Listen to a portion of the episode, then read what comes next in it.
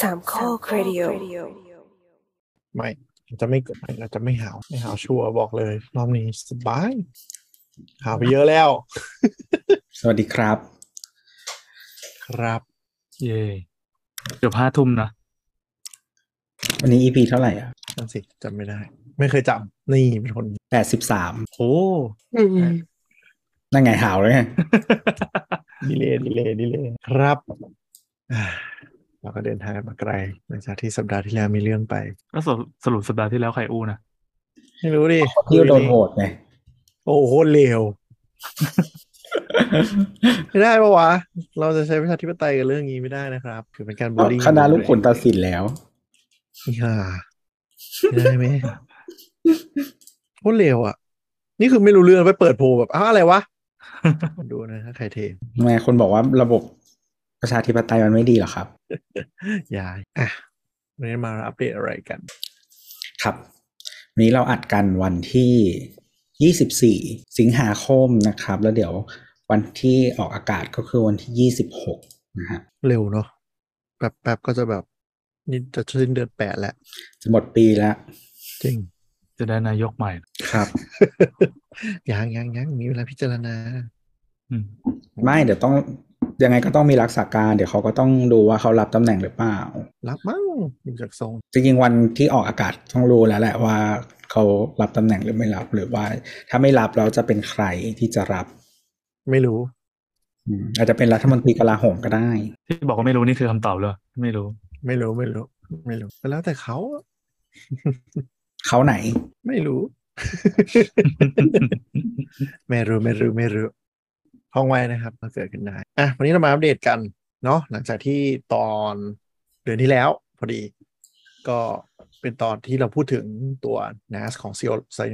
s t e n o l o g y เนาะที่เขาให้เรามาทดลองใช้กันก็ผ่านไปหนึ่งเดือน ก็มาอัปเดตกันว่าเป็นยังไงบ้าง แล้วก็มีอะไรที่เรารู้สึกว่าเออเราทดลองใช้แล้วแบบเออเวิร์กดีว่ะอะไรมาแชร์กันประสบการณ์ใช้จริงนะครับ ก็ค้นพบว่ามันดีกว่าที่คิดมากเลยว่ะ เอาแล้ว อันนี้คือเราโฆษณาอยู่หรือเปล่า ไม่ได้โฆษณาครับ โฆษณา รู้สึก เขาบอกว่าโฆษณาเรา เออ ก็ ได้รับ แต่ เพราะว่าคลิปนี้สปอนเซอร์เหมือนเดิมแต่ว่าอะไร ไม่ต้องบอกว่าเราได้รับสปอนเซอร์มาเหมือนเดิมก็คือ ก็คือเขาส่งอันนั้นมาแล้วเนื่องจากว่าแบบมูลค่าค่อนข้างเยอะเขาเลยขอส่งตอน ก็โอเค คือเราเคยคุยกันมา ก็ไม่ ทีหนึ่ง ไม่ แล้ว อืม เราคุยกันมาตอน EP แปดสิบนะไปย้อนฟังได้ ตอนนั้นเราคุยกันอ่าภาพในภาพกว้างก่อนว่า เรามีคลาวแล้วทำไมถึงยังต้องใช้ตัว NAS อยู่ แล้วอธิบายว่าไอ้ตัวตัวคลาวมันทำงานยังไง แล้วก็ NAS มันทำงานยังไง ใช่ใช่ใช่ใช่แล้วก็เอ่อส่วนหนึ่งคือ ตอนนั้นเราเหมือนเราเรารีวิวในมุมคนที่ยังไม่เคยใช้เนาะแล้วมานั่งดูแบบเหมือนดูโบรชัวร์ลองดูนี่นะแล้วแบบเฮ้ยเออมันเปลี่ยนไปเยอะอะไรอย่างเงี้ย เปลี่ยนไปเยอะจากที่ เค เคยรู้จักนะในสมัยก่อนที่มีภาพจำว่า NAS มันต้องสำหรับคนที่เชี่ยวชาญประมาณหนึ่งถึงจะใช้อยังมีความสุขได้ ใช่ แล้วก็อันนี้ก็คือมาอ่ะลองใช้ดูว่าแบบเซตองเซตอัพด้วยนั่นแหละอย่างเงี้ย เออ อ่ะ ก็ในฐานะยูเซอร์ผ่านไปหนึ่งเดือนว่ามันมีอะไร อ่า ที่แบบประทับใจบ้างตรงๆ เอาขอขอยี่ห้อกับรุ่นก่อนจะได้ลองเผื่อเผื่อคนฟังเขาจะได้เสิร์ชไปพร้อมกัน รุ่นที่ได้มาเทสนะครับ เป็น Synology DS 220 plus อืม แล้ว มา ก็ฮาร์ดดิสก์ที่เขาให้มา เขาบอกว่าที่ราคาแพงเนี่ย เพราะว่าเป็น enterprise grade นะคะ ก็เราได้รับการเราทดสอบไปแล้วหนึ่งครั้งด้วยการไฟตกนะฮะ ก็ยังอยู่รอด ดี เฮ้ยเหรอ ก็ดีอะไร Enterprise ไม่ใช่ Grade นะครับ แต่ใช้กับไฟบ้านที่ไม่มีสายดินเงี้ยเหรอ อย่าไป คือตอนนี้จานเป็นรอย เออแบบไปเปิดแล้วนางแอร์ไม่หรอกไม่หรอกเราต่อไอ้ที่อยู่กันไฟกระชากอยู่ ก็อาจจะช่วยไม่ให้โวลต์มันพุ่งได้ แต่ก็นั่นแหละ อาจจะชะงักตอนเขียนจาน แต่คิดว่าดับตอนไม่ได้เขียนอะไรพอดี อ่าอ่าอ่า นี่เขาก็มีระบบกงระบบเก็บอะไรหมด ใช่ใช่ใช่ค่อนข้างเสพอยู่แล้วก็ล็อกดีด้วยอ่ะอันนี้ชมอันนี้ชมล็อกมันขึ้นมาด่าเลย ยังไงอ่ะ เมึปมันก็คือมันช่วงมันดับไปใช่ไหมมันก็คือแบบบันทึกสเตตัสสุดท้ายที่มันเกิดขึ้นตอนไฟตกอะไรเงี้ย อ่า แล้วพอเราบูตขึ้นมาอีกรอบก็คือ โอเค มีเหตุการณ์นี้เกิดขึ้นไปแล้วนี่นะ แล้วมันก็ด่าเราว่าแบบมึงไปหา UPS มาใช้ซะ ไม่งั้นเดี๋ยวข้อมูลหาย ตอนนี้คือไม่มีเหรอ ไม่มี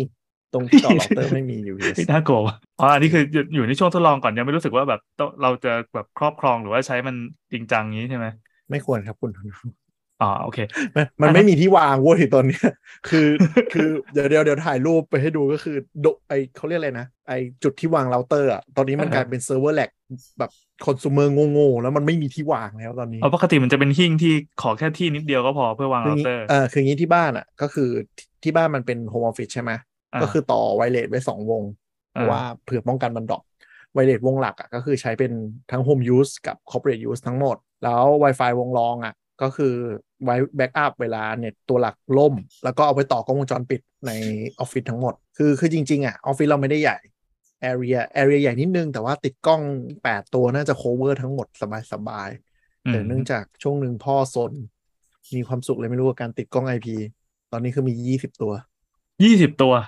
ติดทำส้นตึงอะไรก็ไม่รู้เยอะแยะ แล้วพอ โอ้ 20 ตัวคือมันเกินมันเกิน DVR อันหนึ่งที่มันเมมได้นึกออกปะ DVR มันได้ อ่า 16 ตัว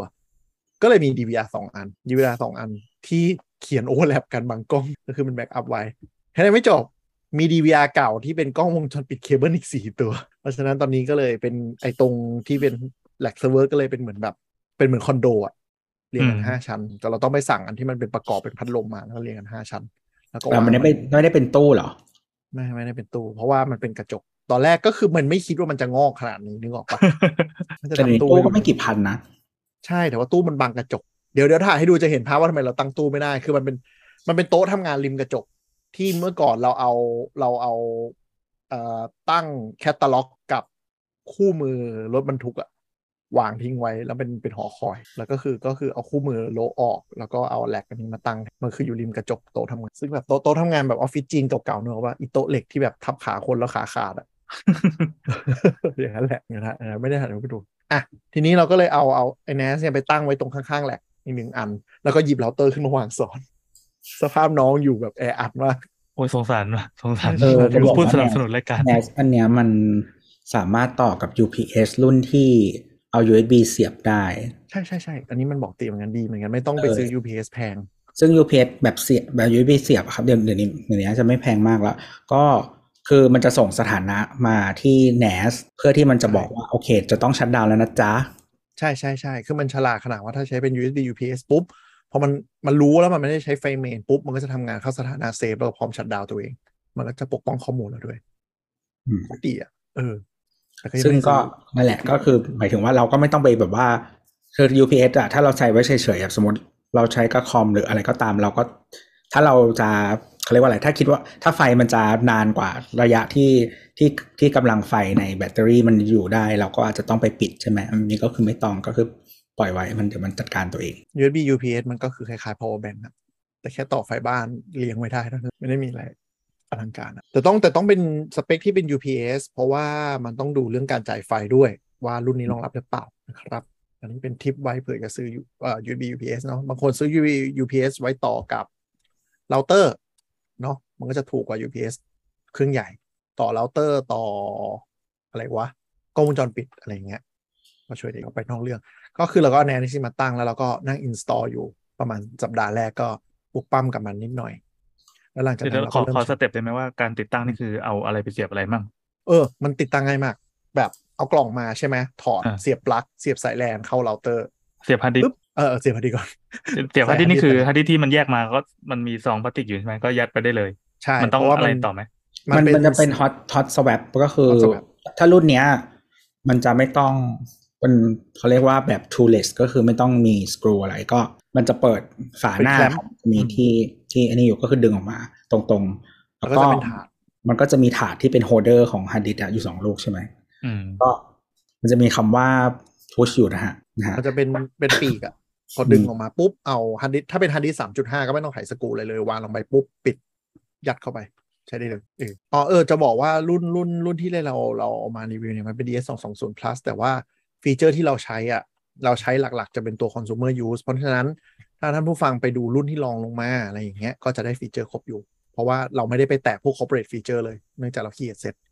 corporate feature คืออะไรตั้งเป็น mail server ตั้งเป็นอะไรอ่ะมีอะไรบ้างวะที่ดู เม นี่ย ลเซิร์ฟเวอร์เป็นแบบมันจะมีคอนแทคเซิร์ฟเวอร์ที่เป็นโลคอนแทคอะ อ่า อะไรพวกนี้ก็ได้ แล้วก็เอ่อเป็น เป็นเว็บเซิร์ฟเวอร์ก็ได้ อ่าเว็บเซิร์ฟเวอร์เมลเซิร์ฟเวอร์หรือเป็นแบ็กอัพสำหรับ Microsoft 365 อะไรอย่างเงี้ย ที่มันเป็นเฉพาะทาง Backup Calendar Calendar อะไรอย่างเงี้ย หรืออะไรพวกนี้เราไม่ได้ใช้เราใช้เป็นแบบคอน sumer ทั่วไปเนาะ อืม เออซึ่ง อ่ะ พอเราใส่ฮาร์ดดิสก์เลยเสร็จปุ๊บ ก็วางปุ๊บ เสียบ เอาเป็น ปลั๊กข้า VPN ไป server VPN server เออ ใช่ มี VPN server หรือแบบกล้องวงจรปิด อะไรเงี้ยเราไม่ได้ใช้ มันมีมีมี DVR เดิมอยู่ เราพยายามจะลองเซตดู แต่เพราะว่าถ้ามันต้องสลับวงอะไรแล้วมันครับก็เดี๋ยวเราอาจจะลองสลับ อ่ะ anyway กลับมา ก็คือเราพอเสร็จปุ๊บเสียบปลั๊กใช่ไหมตอนแรกเราก็นึกว่าแบบ สมัยก่อนถ้าเราตั้งพวกเนี้ยก็ต้องแบบเสียบเข้าแลนแล้วก็ไปนั่งดูในเราเตอร์ว่ามัน IP อะไรอะไรอย่างนี้ชื่อนึกออกไหมอันนี้ไม่ต้องเลย เสียบปุ๊บ มีแอปมือถือชื่อ DS Finder ก็เสิร์ชได้เลย หรือว่ามีเว็บเป็นลิงก์ซึ่งในคู่มือมันจะบอก คือเราพิมพ์ลิงก์นี้เข้าไปในเบราว์เซอร์ปุ๊บ มันก็จะสแกนหา เจ้าตัว NAS เนี่ยในเสิร์ชในวงวงแลนเรา พอเจอปุ๊บก็กด install setup ตั้งชื่อ จบ ก็ หมดไง ก็คือได้คอมพิวเตอร์เครื่องใหม่โผล่มาหนึ่งเครื่องในวง มันจะยังไม่ถึงกับคอมพิวเตอร์ อันนี้ที่เทสคือตอนแรกที่เราคุยเหมือนตอนที่แล้วว่ามันจะเหมือนคอมพิวเตอร์ใช่ไหม เออเออ แต่นี้มันจะมีความบางอย่างที่มันจะไม่คอมพิวเตอร์ขนาดอืม ไอ้สิ่งที่มันโผล่มาคืออะไร สิ่งที่โผล่มา เป็น ก็คือ network drive เป็น network drive อ๋อ แต่ผมไม่ได้เปิด Network Drive นะ ผม ผมเปิดเป็นเวลาเข้าทุกครั้งอะคือเราเข้าผ่านเว็บเบราว์เซอร์ มันจะมีลิงก์ที่เขาให้มาเป็นลิงก์ชื่อ Quick Connect อ่า Quick Connect เนี่ยมันเจ๋งยังไงก็คือสมัยก่อนเนี่ย หรือปัจจุบันเนี่ย ถ้าเราจะเข้าเราเตอร์บ้านเราเอง ถ้าใครคอนฟิกเราเตอร์เองอะเนาะต้องนั่งจำ IP ก่อน ใช่ไหมถ้าเป็นเราเตอร์ลองหนึ่งเก้าสองจุดหนึ่งหกแปดจุดหนึ่งจุดหนึ่งอะไรเงี้ยหรือจุดศูนย์จุดหนึ่งแล้วแต่บ้าน คือคืออันนี้ก็จะดีดคนที่ไม่รู้เรื่องกระเด็นออกไปหมดเลย เออเออก็คือ มันจะ เพราฟังดูยากมาก หรืออย่างเราเตอร์หลังๆ อาจจะมีหลายแบรนด์อาจจะมีช็อต เป็น URL อ่าเป็น URL ให้อะไรเงี้ย อ่า ไอ้ตั เขา ว ก็ เนี้ย จะคือเขาจะทำเหมือน DNS server ก็คือ เราพิมพ์ URL ไปมันจะรีเราไปที่เซิร์ฟเวอร์เขาก่อน แล้วก็กลับไปหา IP จริงทีหลัง อ่าของเราอันนี้ก็คือถ้าจำ Quick Connect คือมันไม่ใช่แค่แบบเราเราพิมพ์ URL อย่างเดียวละ เราพิมพ์มันจะมีเหมือนกับพอเราเซตอัพเสร็จปุ๊บอะมันจะเจนเว็บลิงก์เข้าตัวนี้ให้เลยอ่าอย่างเช่นก็คือสมมติเราตั้งชื่อเอ่อ abc อย่างเงี้ยมันจะเป็น abc.quickconnect.com พอเราพิมพ์อันเนี้ยไม่ว่าจะเป็นเครื่องไหนก็ตามเลยนะ ไม่จำเป็นต้องอยู่ในวงแลนอยู่ข้างนอกใช้ขอให้มีอินเทอร์เน็ตอะ อ๋อ พิมพ์ อยู่นอก ลิงก์ บ้านก็ได้เหรอะในมือถือ ได้ มือถือ ได้ ตอน พอ ที่ เรา ทำงาน พิมพ์ลิงอะไร ก์ ก็ได้ อืมเราพิมพ์ลิงก์นี้ปุ๊บ มันจะเด้งเข้ามาเป็นหน้าล็อกอินเลย อ๋อ เออเหมือนล็อกอิน iCloud ล็อกอิน Google Photo งั้นเลย เออเออเออ แล้วเราก็พิมพ์ username password ใส่ปุ๊บ มันก็จะวาร์ปเข้ามาหน้าคล้ายๆ desktop ซึ่งเราก็ใช้งานตรงนี้ได้ร้อยเปอร์เซ็นต์เลย อ๋อนี่ ซึ่ง มันตก็รงเ มันก็แปลว่ามันคือ Google Drive แล้วตอนนี้ ยมันเป็น Google Drive ที่ทำอะไรได้มากกว่านั้นนะ คือมันมันจะมันจะไม่ได้เป็นคอมพิวเตอร์ แล้วมันก็จะไม่ได้โง่แค่เป็น storage มันเป็น เอา แบบ แล้ว เครื่องเล็กๆ ที่ลงโปรแกรมเพิ่มได้ แต่มันจะไม่แบบเปิดเว็บเบราว์เซอร์อะไรอย่างเงี้ยไม่ได้คันกภาพออกไหมคือเหมือนเหมือนเรารีโมทเข้าไป เพราะเราจะต้องใช้เบราว์เซอร์ในการรีโมทเข้าไปในเครื่องนี้เนี่ยแชร์สกรีนให้ดูเนี่ยประมาณเนี่ยเวลาเข้ามาจะเป็นประมาณ อันนี้คือเคนกำลังแชร์จอมา มันก็ เออ มันเออมันมันก็เหมือนเปิดคอมอ่ะ ใช่เหมือนเหมือนเปิดคอม แต่ถ้าแบบจะ expect ว่ามันคือแบบเหมือนเรารีโมทคอมเข้ามาใช้ได้เหมือนคอมทั้งหมดอะไรอย่างเงี้ยอาจจะวุ่นวายนิดนึงเพราะมันไม่ได้มีเบราว์เซอร์ไม่ได้มีอะไรขนาดนั้น แล้วเราจะมาบอกเข้าเบราว์เซอร์จากมันทำไมวะ ก็บางคนจะเข้าไปโหลดนู่นโหลดนี่นึกว่ามันจะคลิกคลิกโหลดได้เลยอย่างเงี้ยอันนี้ก็จะเป็นพวกโปรแกร ภาพ ม หน้าจอที่เคนแชร์มาก็คือเหมือนเป็น wallpaper เนอะก็เหมือนเหมือนเหมือน อืม เข้า เออแต่ว่าเหมือนคอมก็เหมือนคอมนั่นแหละ ก็คือเปิดมาก็อืเป็น ม หน้าจอเป็น wallpaper มีแอปต่างๆ ที่กองเรียงอยู่จะใช้อะไรก็ใช้ไปอืหน้าม ตาก็คุ้นเคยดูใช้ง่ายอยู่ อืม แต่อีตัวแอปที่แม่งโผล่มาเนี่ย ดู มีมีตั้งแต่แบบง่ายๆนะ ผู้ใช้ยูเซอร์ยันระดับที่อ่านแล้วก็งงว่ามันคือแอปอะไรวะ ไม่กล้า ใช่ เล่น ใช่ มันจะมีแอป Store ชื่อ Package Center นะฮะ ใช่แพ็กเกจเซ็นเตอร์คือ App Store ของเขานะค อ๋อ รับ ก็โหลดเพิ่มได้ อยากได้ ใช่ อะไร ซึ่งมันก็จะมีแบบอันที่ดู common sense เข้าใจเนี่ย anti virus ใช่ไหม อ่าอ่า โหลดมาได้ audio station อ่ะนะอันนี้ก็คือเอาไว้เก็บเพลงอะไรอย่างนี้ อ๋อ แล้วก็จะมีแบบประหลาดประห มั ลาน ด ทำเป็นเหมือน ไอ iTunes Server ได้ เออมีใครใช้ด้วย มันคืออะไรวะ iTunes Server ก็คือเหมือนเวลาถ้าเราเปิดใน Apple TV อะครับ หรือว่า มันจะมีหน้าที่มันแบบว่าโลกเป็นแบบมันชื่ออะไรวะ local sharing หรืออะไรสักอย่างอะ อืม จำไม่ได้ คือคือคือมันจะแชร์จากเอ่อ library ที่อยู่ในในเน็ตเวิร์กของเราอะแบบคอนเทนต์ต่างๆ เพลง อันนี้ก็คือเป็นเพลงใช่ไหม เออแล้วทีนี้พอเราแชร์แล้วอ่ะมันก็จะเล่นจากเครื่องไหนก็ได้ ที่อยู่ที่อยู่ในในในโฮมเน็ตเวิร์กอะไรอย่างเงี้ยอืมคือถ้าเรามีอุปกรณ์หลาย ๆ อย่างอ่ะ สมมุติว่าเรามีคอมเครื่องหนึ่ง แล้วเราโหลดเพลงมาลงแล้วเราก็เปิดแชร์ไลบรารีใช่ไหมคนไออุปกรณ์อื่นๆที่อยู่ในเน็ตเวิร์กมันก็จะเล่นอันนี้ได้อันนี้ก็คือจะทำได้เหมือนกันประมาณนั้น อืม อืมก็คือถ้าเป็น Mac เราเปิดแอป iTunes มันก็จะไปสแกนว่า เรามีเพลงอยู่ไหนในในในโฮมเซิร์ฟเวอร์เดียวกันบ้าง มันก็จะไปดึงมาเล่นได้อะไรเงี้ย อืม อันนี้เราใช้แต่ไม่ได้ใช้เป็น iTunes เป็นใช้ audio audio station ของเขาเดี๋ยวเดี๋ยวค่อยอธิบาย อืม อันนี้เดี๋ยวพาไปดูไอ้ สแกนสแกนต่อมีอะไรบ้าง เออคร่าวๆประมาณนี้ จอเคนเป็นโคตรใหญ่เลย เออ มันเห็นอะไรแล้วบ้างเนี่ยกดแชร์ เห็นกัทุกอย่าแล้วน งเนี่ย เป็นหนังชมพู แย่แล้ว โอ้ เซิร์ฟไว้อยู่ แปะลิงก์ไว้เพียบเลย เออเนี่ยแหละ อันอื่นมันก็จะมีแบบเนี้ย DHCP server DNS server อะไรอย่างเงี้ยอันนี้ก็จะเนิร์ดๆไปหน่อยละ ถ้าไม่ได้ใช้เราก็เดี๋ยวขอข้ามไปละกัน อันที่เราประทับใจคือมันมี document viewer ให้ด้วย อย่างน้อยก็คือแบบเปิดดูไฟล์งูๆได้ บางที ก็เปิดไฟล์เอกสารได้ ใช่ อันเนี้ยช่วงแรกอะที่เราปล้ำกับมันอยู่หนึ่งสัปดาห์แรกก็คืออย่างนี้แหละ มาทำความเข้าใจตรงนี้ว่า เราดูว่ามีอะไรบ้าง วะเอออะไรอย่างเงี้ย อย่างเช่นที่แบบอันนี้อาจจะแบบติติงนิดนึงคือแบบเราเอาโหลดมาปุ๊บ exfat อย่างเงี้ยไม่ได้ลงมาให้ก็ต้องมาดับโหลด exfat access ที่จะใส่ตำ มั ดั น นลูกไป รู้สึกมันจะผิดสัญญาซัมติงอะไรต้องโหลดเอง อ๋อเหรอเออ มีเลย อ๋ออาจจะ มี แบบ เลายเส้นเอาไว้งี้ เออ อืม ออโต้อินสตอลมาให้ไม่ได้อย่างงี้ใช่ไหม อ๋อ เออ ม ก็คือต้องเดี๋ยวตอนนี้ตำได้ใหญ่ ๆ มัน exfat หมดแล้วใช่ไหม อ่ะตัวตัวที่เคนว่าหมายถึงตัวที่เสียบ external เพิ่ม หรือว่าเสียบ ใช่ ครับ แปด ตำ drive drive หรืออะไรก็ได้ฮะ ก็คือมันเป็นฟอร์แมตของตัวเอ่อ storage unit อะถ้าเมื่อก่อนมันจะมีแบบพวก fat 16 fat 32 อะไรอย่างนี้ใช่ไหม อืม ซึ่งมันมีลิมิตขนาดของไฟล์ไซส์แล้วก็ขนาดของตัว drive ตัว volume อะแล้วเอ่อเดี๋ยวนี้เขาก็จะใช้เป็น exFAT กัน อ่า เพราะว่ามันใช้ก็คือจะใช้ได้ทั้งแบบ Windows ทั้ง Mac อะไรอย่างเงี้ยคือสมัยก่อนถ้าถ้าแบบคุณจะใช้อันใหญ่ๆมากๆอะถ้าเป็น Windows มันต้อง format เป็น NTFS อะไรอย่างงี้ใช่ไหม อ่า ซึ่งบน Mac มันจะเขียนไม่ได้ อ๋อ แต่อันนี้ก็คือใช้ได้ universal แล้วเดี๋ยวนี้ ใช่ใช่ถ้า exFAT ก็คือใช้ได้หมด ดังนั้นไฟล์ไฟล์หนังไฟล์หนึ่งถ้าแบบโผล่มาสิบกิกสิบสองกิกนี่สบาย อืมหนังอะไรฮะ12กิก มีมันก็มีบ้างแบบละเอียดละเอียดอะ ไอ้ยหนัง 4K ไงเดี๋ยวนี้ที่เราโหลดก็แบบ เออเออ โอ้โหมาเดี๋ยวนี้ไฟล์สี่สิบห้าสิบกิก อืม โอ้โห โคตรใหญ่เลย ใหญ่กว่าที่คิด เออ ใหญ่กว่าที่คิด อะไรใหญ่ 600 c c เท่าหัวเด็ก โอ้โหอ่ะมีอะไรอีก นะอ่าโอเคก็นั่นแหละอันนี้ก็เป็นแอปส่วนใหญ่ ซึ่งก็หลักๆ เนี่ย เดี๋ยววันนี้จะเล่าเล่าให้ฟังเรื่องฟีเจอร์ที่ใช้ที่เราใช้หลักๆเนาะ อ่ะอ่ะเมื่อกี้ที่เคนพูดทั้งหมดเนี่ยมันจะอยู่ในตัวชื่อ Package Center นะ มัน ใช่ มันก็คือ Play Store หรือ App Store นี่เอง หน้าตามันเหมือนไอ้นี่เว้ย เหมือน Mac App Store อะ เอก็อเหมือนเลยเออ คือหน้าตามันจะเหมือนแบบ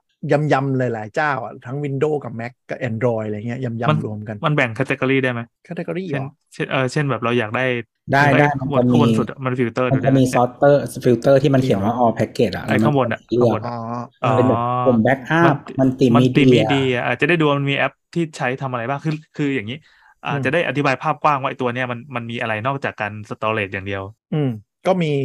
มี Backup ที่เป็นห อ่า ลักๆ backup เนอะคือ Storage แล้วก็บอมดีบีเดีย ดูหนังฟังเพลง อืมเราใช้หลักๆสองอันเนี้ยแล้วก็ business business business มีอะไร อัน บ้าง นี้ วะ คือตั้งไฟล์เซิร์ฟเวอร์ตั้งเมลเซิร์ฟเวอร์แบ็กอัพ โอ้ นู่นนี่นั่น กดจังวะ ทำได้เยอะมาก ก็แนวแบบที่ Security ออฟฟิศต้องการ security ใช่ ก็ไวรัสต่าง ก็อันอันนี้คือป้องกันตัวมันเองนะ ๆทำไมมันไม่ได้เกี่ยวกับเรา ไม่ได้เกี่ยวกับคอมเรา เออ อ่า เกี่ยว โอ กับ เคโอเค อันนี้ productivity มันตั้งแชทเซิร์ฟเวอร์ได้ด้วยนะ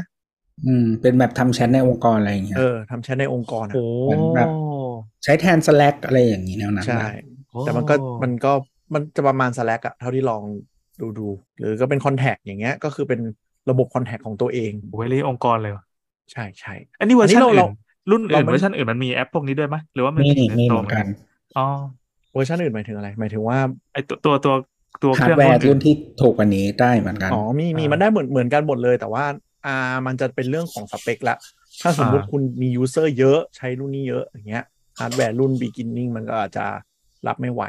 อะไรอย่าง อื เงี้ย มอืม เพราะว่ามันจะส่วนใหญ่มันจะต่างกันที่ราคาถูกแพงนะครับ จะต่างกันที่ตัวสล็อตฮาร์ดดิสเนาะ อ่า แล้วก็ CPU แรมอะไรพวกเนี้ย เหมือนสเปคคอมเลย แล้วก็การอัปเกรด อ่า การอัปเกรดประมาณนั้นอ่ะ productivity development tool พวกนี้ก็เฉพาะทางเลย ลง Apache ลง Node JS อะไรก็ว่าไป management พวกนี้ก็คืออันนี้จะเป็นเรื่องของการดูแลตัวเจ้าตัว NAS เองก็ utility อันนี้จะเยอะหน่อย ก็คือจุกจุกจิกจิกๆเนี่ยดู PDF ได้ดูอะไรได้เออไม่ลงลงก่อน อืมลงเป็นเว็บเซิร์ฟเวอร์ได้ Mail Station ได้ ใช่ อืมเป็นแบบ Media Server DLNA Server อะไรอย่างนี้ก็ อย่างถ้า DLNA เนี่ยก็น่าเรา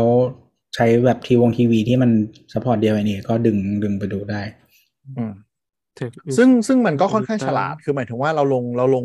ยูทิลิตี้บางตัวอย่างเงี้ย แล้วมัน อืม บอกว่า เออ ถ้าคุณจะลงตัวเนี้ยคุณต้องพีดิคสิตลงนี้นั่นนั่นนั่นก่อนนะ มันก็จะเด้งแล้วไปโหลดตัวก่อนหน้าให้หมด อย่างด็อกเกอร์อย่างเงี้ยที่เราพูดไปตอนที่แล้วนู่นเนาะว่าด็อกเกอร์มันเป็นตัวเหมือนแบบเป็นชุดของซอสโค้ดรันอย่างเงี้ยไอ้พวกเนี้ยมันรันบนด็อกเกอร์พอเรากดปุ๊บมันก็จะบอกว่าอ่ะมึงไปโหลดด็อกเกอร์ก่อนแล้วเดี๋ยวโหลดตัวนี้ให้ หลดหลดตัวแม่ก่อนถึงจะ ใช่ ใช้พวกแอป ใช่ ต่างๆที่เป็นลูกของมันได้ ง่ายค่อนข้างใช้ง่าย ง่ายในระดับที่แบบโอเค ถ้าคุณอ่านแล้วคุณแบบเคยเซตคอมใช้ Windows อะไรเงี้ยโอเค แต่ไม่ได้ง่ายขนาดแบบแตะแตะแตะนะอันนี้ต้องต้องพูดไว้นิดนึง อืม ก็คือถ้าคุณเป็นแบบโคตรโฮมยูสเลยแบบทำอะไรไม่เป็นเลยก็อาจจะเหนื่อยนิดนึง ก็เรียกเพื่อนมาช่วยนิดนึง เออเออต้อง เอาเป็นคน รียก ที่ พื่อมาช่วยนิดนึง คนที่เซตอะไรพวกนี้หยุ่มหยิมนิดนึงก็น่าจะอ่านออกเข้าใจ คืออย่างเราเนี่ยเราไม่ได้เป็นแบบพวกเทคมากๆอ่ะ เห็นแล้วเออโอเค รู้ว่าจะต้องทำยังไงต่อ ขอแค่แบบ เออไม่ แนะนำรอบแรก เออไม่ เรียก ไม่ใช่หน้าตา คู่ม แบบ ก็ ส บอก ยอง ว่าทำไม่เป็น คือมันไม่ได้หน้า ที่ขาทำไม่ ตา เป็ แบ น บสยองอะไม่ได้แบบขึ้นมาเป็นแบบพืดแล้วต้องมานั่งนี่ใช่ไหม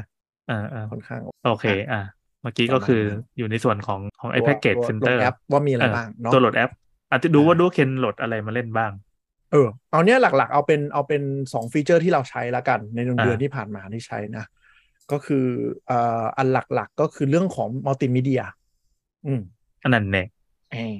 เฮ้ยมันเวิร์กมากเลยว่ะเวิร์กกว่าที่คิดอะเวิร์กกว่า เหรอ ดีเวิร์กเออจริง ยังไงวะ อันนี้ ซ่อน คิดหรือก ำลังกำลังแบบกูนังนึกว่ากูซ่อนไฟล์ยังวะโอ เค เอาฟีเจอร์ขายแล้วครับ อ่ะเอาไปอันนี้ก่อน audio station อ่าอ u d i o อันเนี้ยคือที่เราเล่นเอ่อ audio station แรกคือเรามีเพลงอันนึง คืออ่า iPod Classic เราอะที่แบตมันตายหาไปแล้วอะ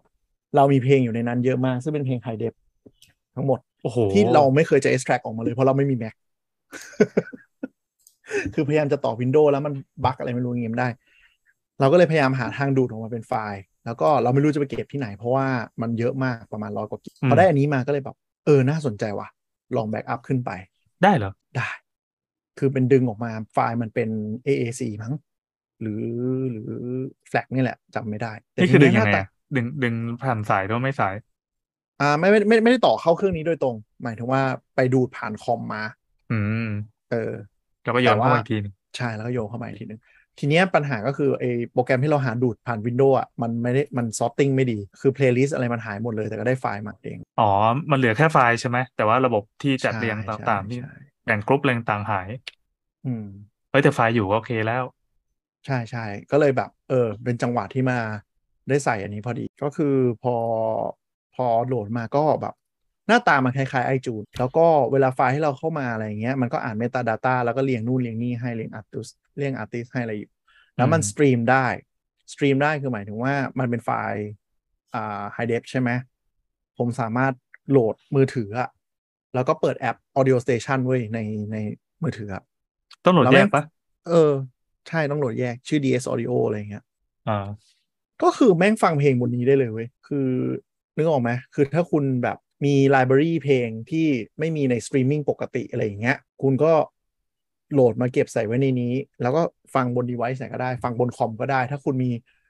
เอ่อชุดเครื่องเสียงอะไรก็แล้วแต่ คือไฟล์ไฮเดฟที่แบบเพลงหนึงแม่งแบบสามสิบสี่สิบกิกอะไรอย่างเงี้ย อืม ก็อยู่บนเนี้ย แล้วก็เนี่ยเปิดผ่านคอมเมาส์ อืม แล้วก็ออกชุดเครื่องเสียงได้เลย อ๋อเซิร์ฟเวอร์เพลง ใช่ โดยที่ไม่ต้องแบบไปซื้อคอมหนึ่งตัวแล้วฮาร์ดดิสก์มาใส่ในคอม อ่า อันนี้คือวันจะสตรีมได้หลายห้องสตรีมนอกบ้านก็ได้ โอเคนอกบ้านอาจจะเถียงได้ว่าเออผ่านมือถือมือถือมันดรอปแต่มันก็เออทำให้รู้สึกว่าเราเก็บเพลงเก่าๆไว้ได้แล้วแบบนั่งฟังได้ก็โอเค อืม ซึ่งมันก็แบบเข้ากับระบบของ iOS ได้หมดเลย คือหมายถึงว่าเป็นกลายเป็นมิวสิกเพลเยอร์ตัวหนึ่งแก่ๆก็เอออันเนี้ยก็ก็รู้สึกเออประทับใจนิดนึง ว่าเออมันทำอย่างนี้ได้ แล้วก็เราเอามาเก็บไว้ในนี้เพราะเมื่อก่อนเราใส่ไว้ใน external hard disk เนี่ยเนี่ยมันก็ดึง metadata ดึงอะไรมาได้หมดเลยว่า artist คนไหนอะไรยังไงอัลบั้มแล้วก็ซอสอ่าอ่า genre ให้ด้วย เลือกได้ มีเพลงของเบเบ้ด้วยเหรอเจ๋งว่ะ มีมีมี ลืมไป คือ แล้ว เพลงมัน เบเบ้ แบบ ร้องสเพลง มัยสมัยมปลายอ่ะ สมัยเบเบ้ยังทำทำผมทรงกามิกาเซ่อะ เออเออยุคนั้นเลย ก็คือยุคที่มันแบบ ยุคยังไม่มี iPhone อ่ะ ใช่ไหม โอ้ ก็เลยซื้อ iPod นึกว่า iPod คลาสสิก เจ๋ง ว่ะ ใช่แล้วก็แบบพอดึงเพลงมาได้ก็เออแฮปปี้มีความสุข แต่นี้อันนี้อันนี้ไม่ได้เป็นฟีเจอร์หลัก ไม่ได้เป็นฟีเจอร์หลัก อ่าอ่า ที่ใช้ อันที่ใช้อ่ะก็คือตัวนี้ Synergy Photo Synergy Photo อ่า คือเราเรา ฮ้ยดู อะ ดี มีปัญหาที่เราจะแบ็กอัพรูปใช่ไหม เออ ก็คือเรามีรูปส่วนตัวเยอะมากเลย เออ ก็คือหน้าตามันคล้ายๆ Google Photo กับ iCloud เลย เออ คือมัน เฮ้ย มัน ดูดี แบบ ดูดี ถ้าคุณใช้พวกเนี้ยมันก็คือไม่ต้องเรียนรู้อะไรอะ่ะ คือมันเหมือนกันเลยเว้ย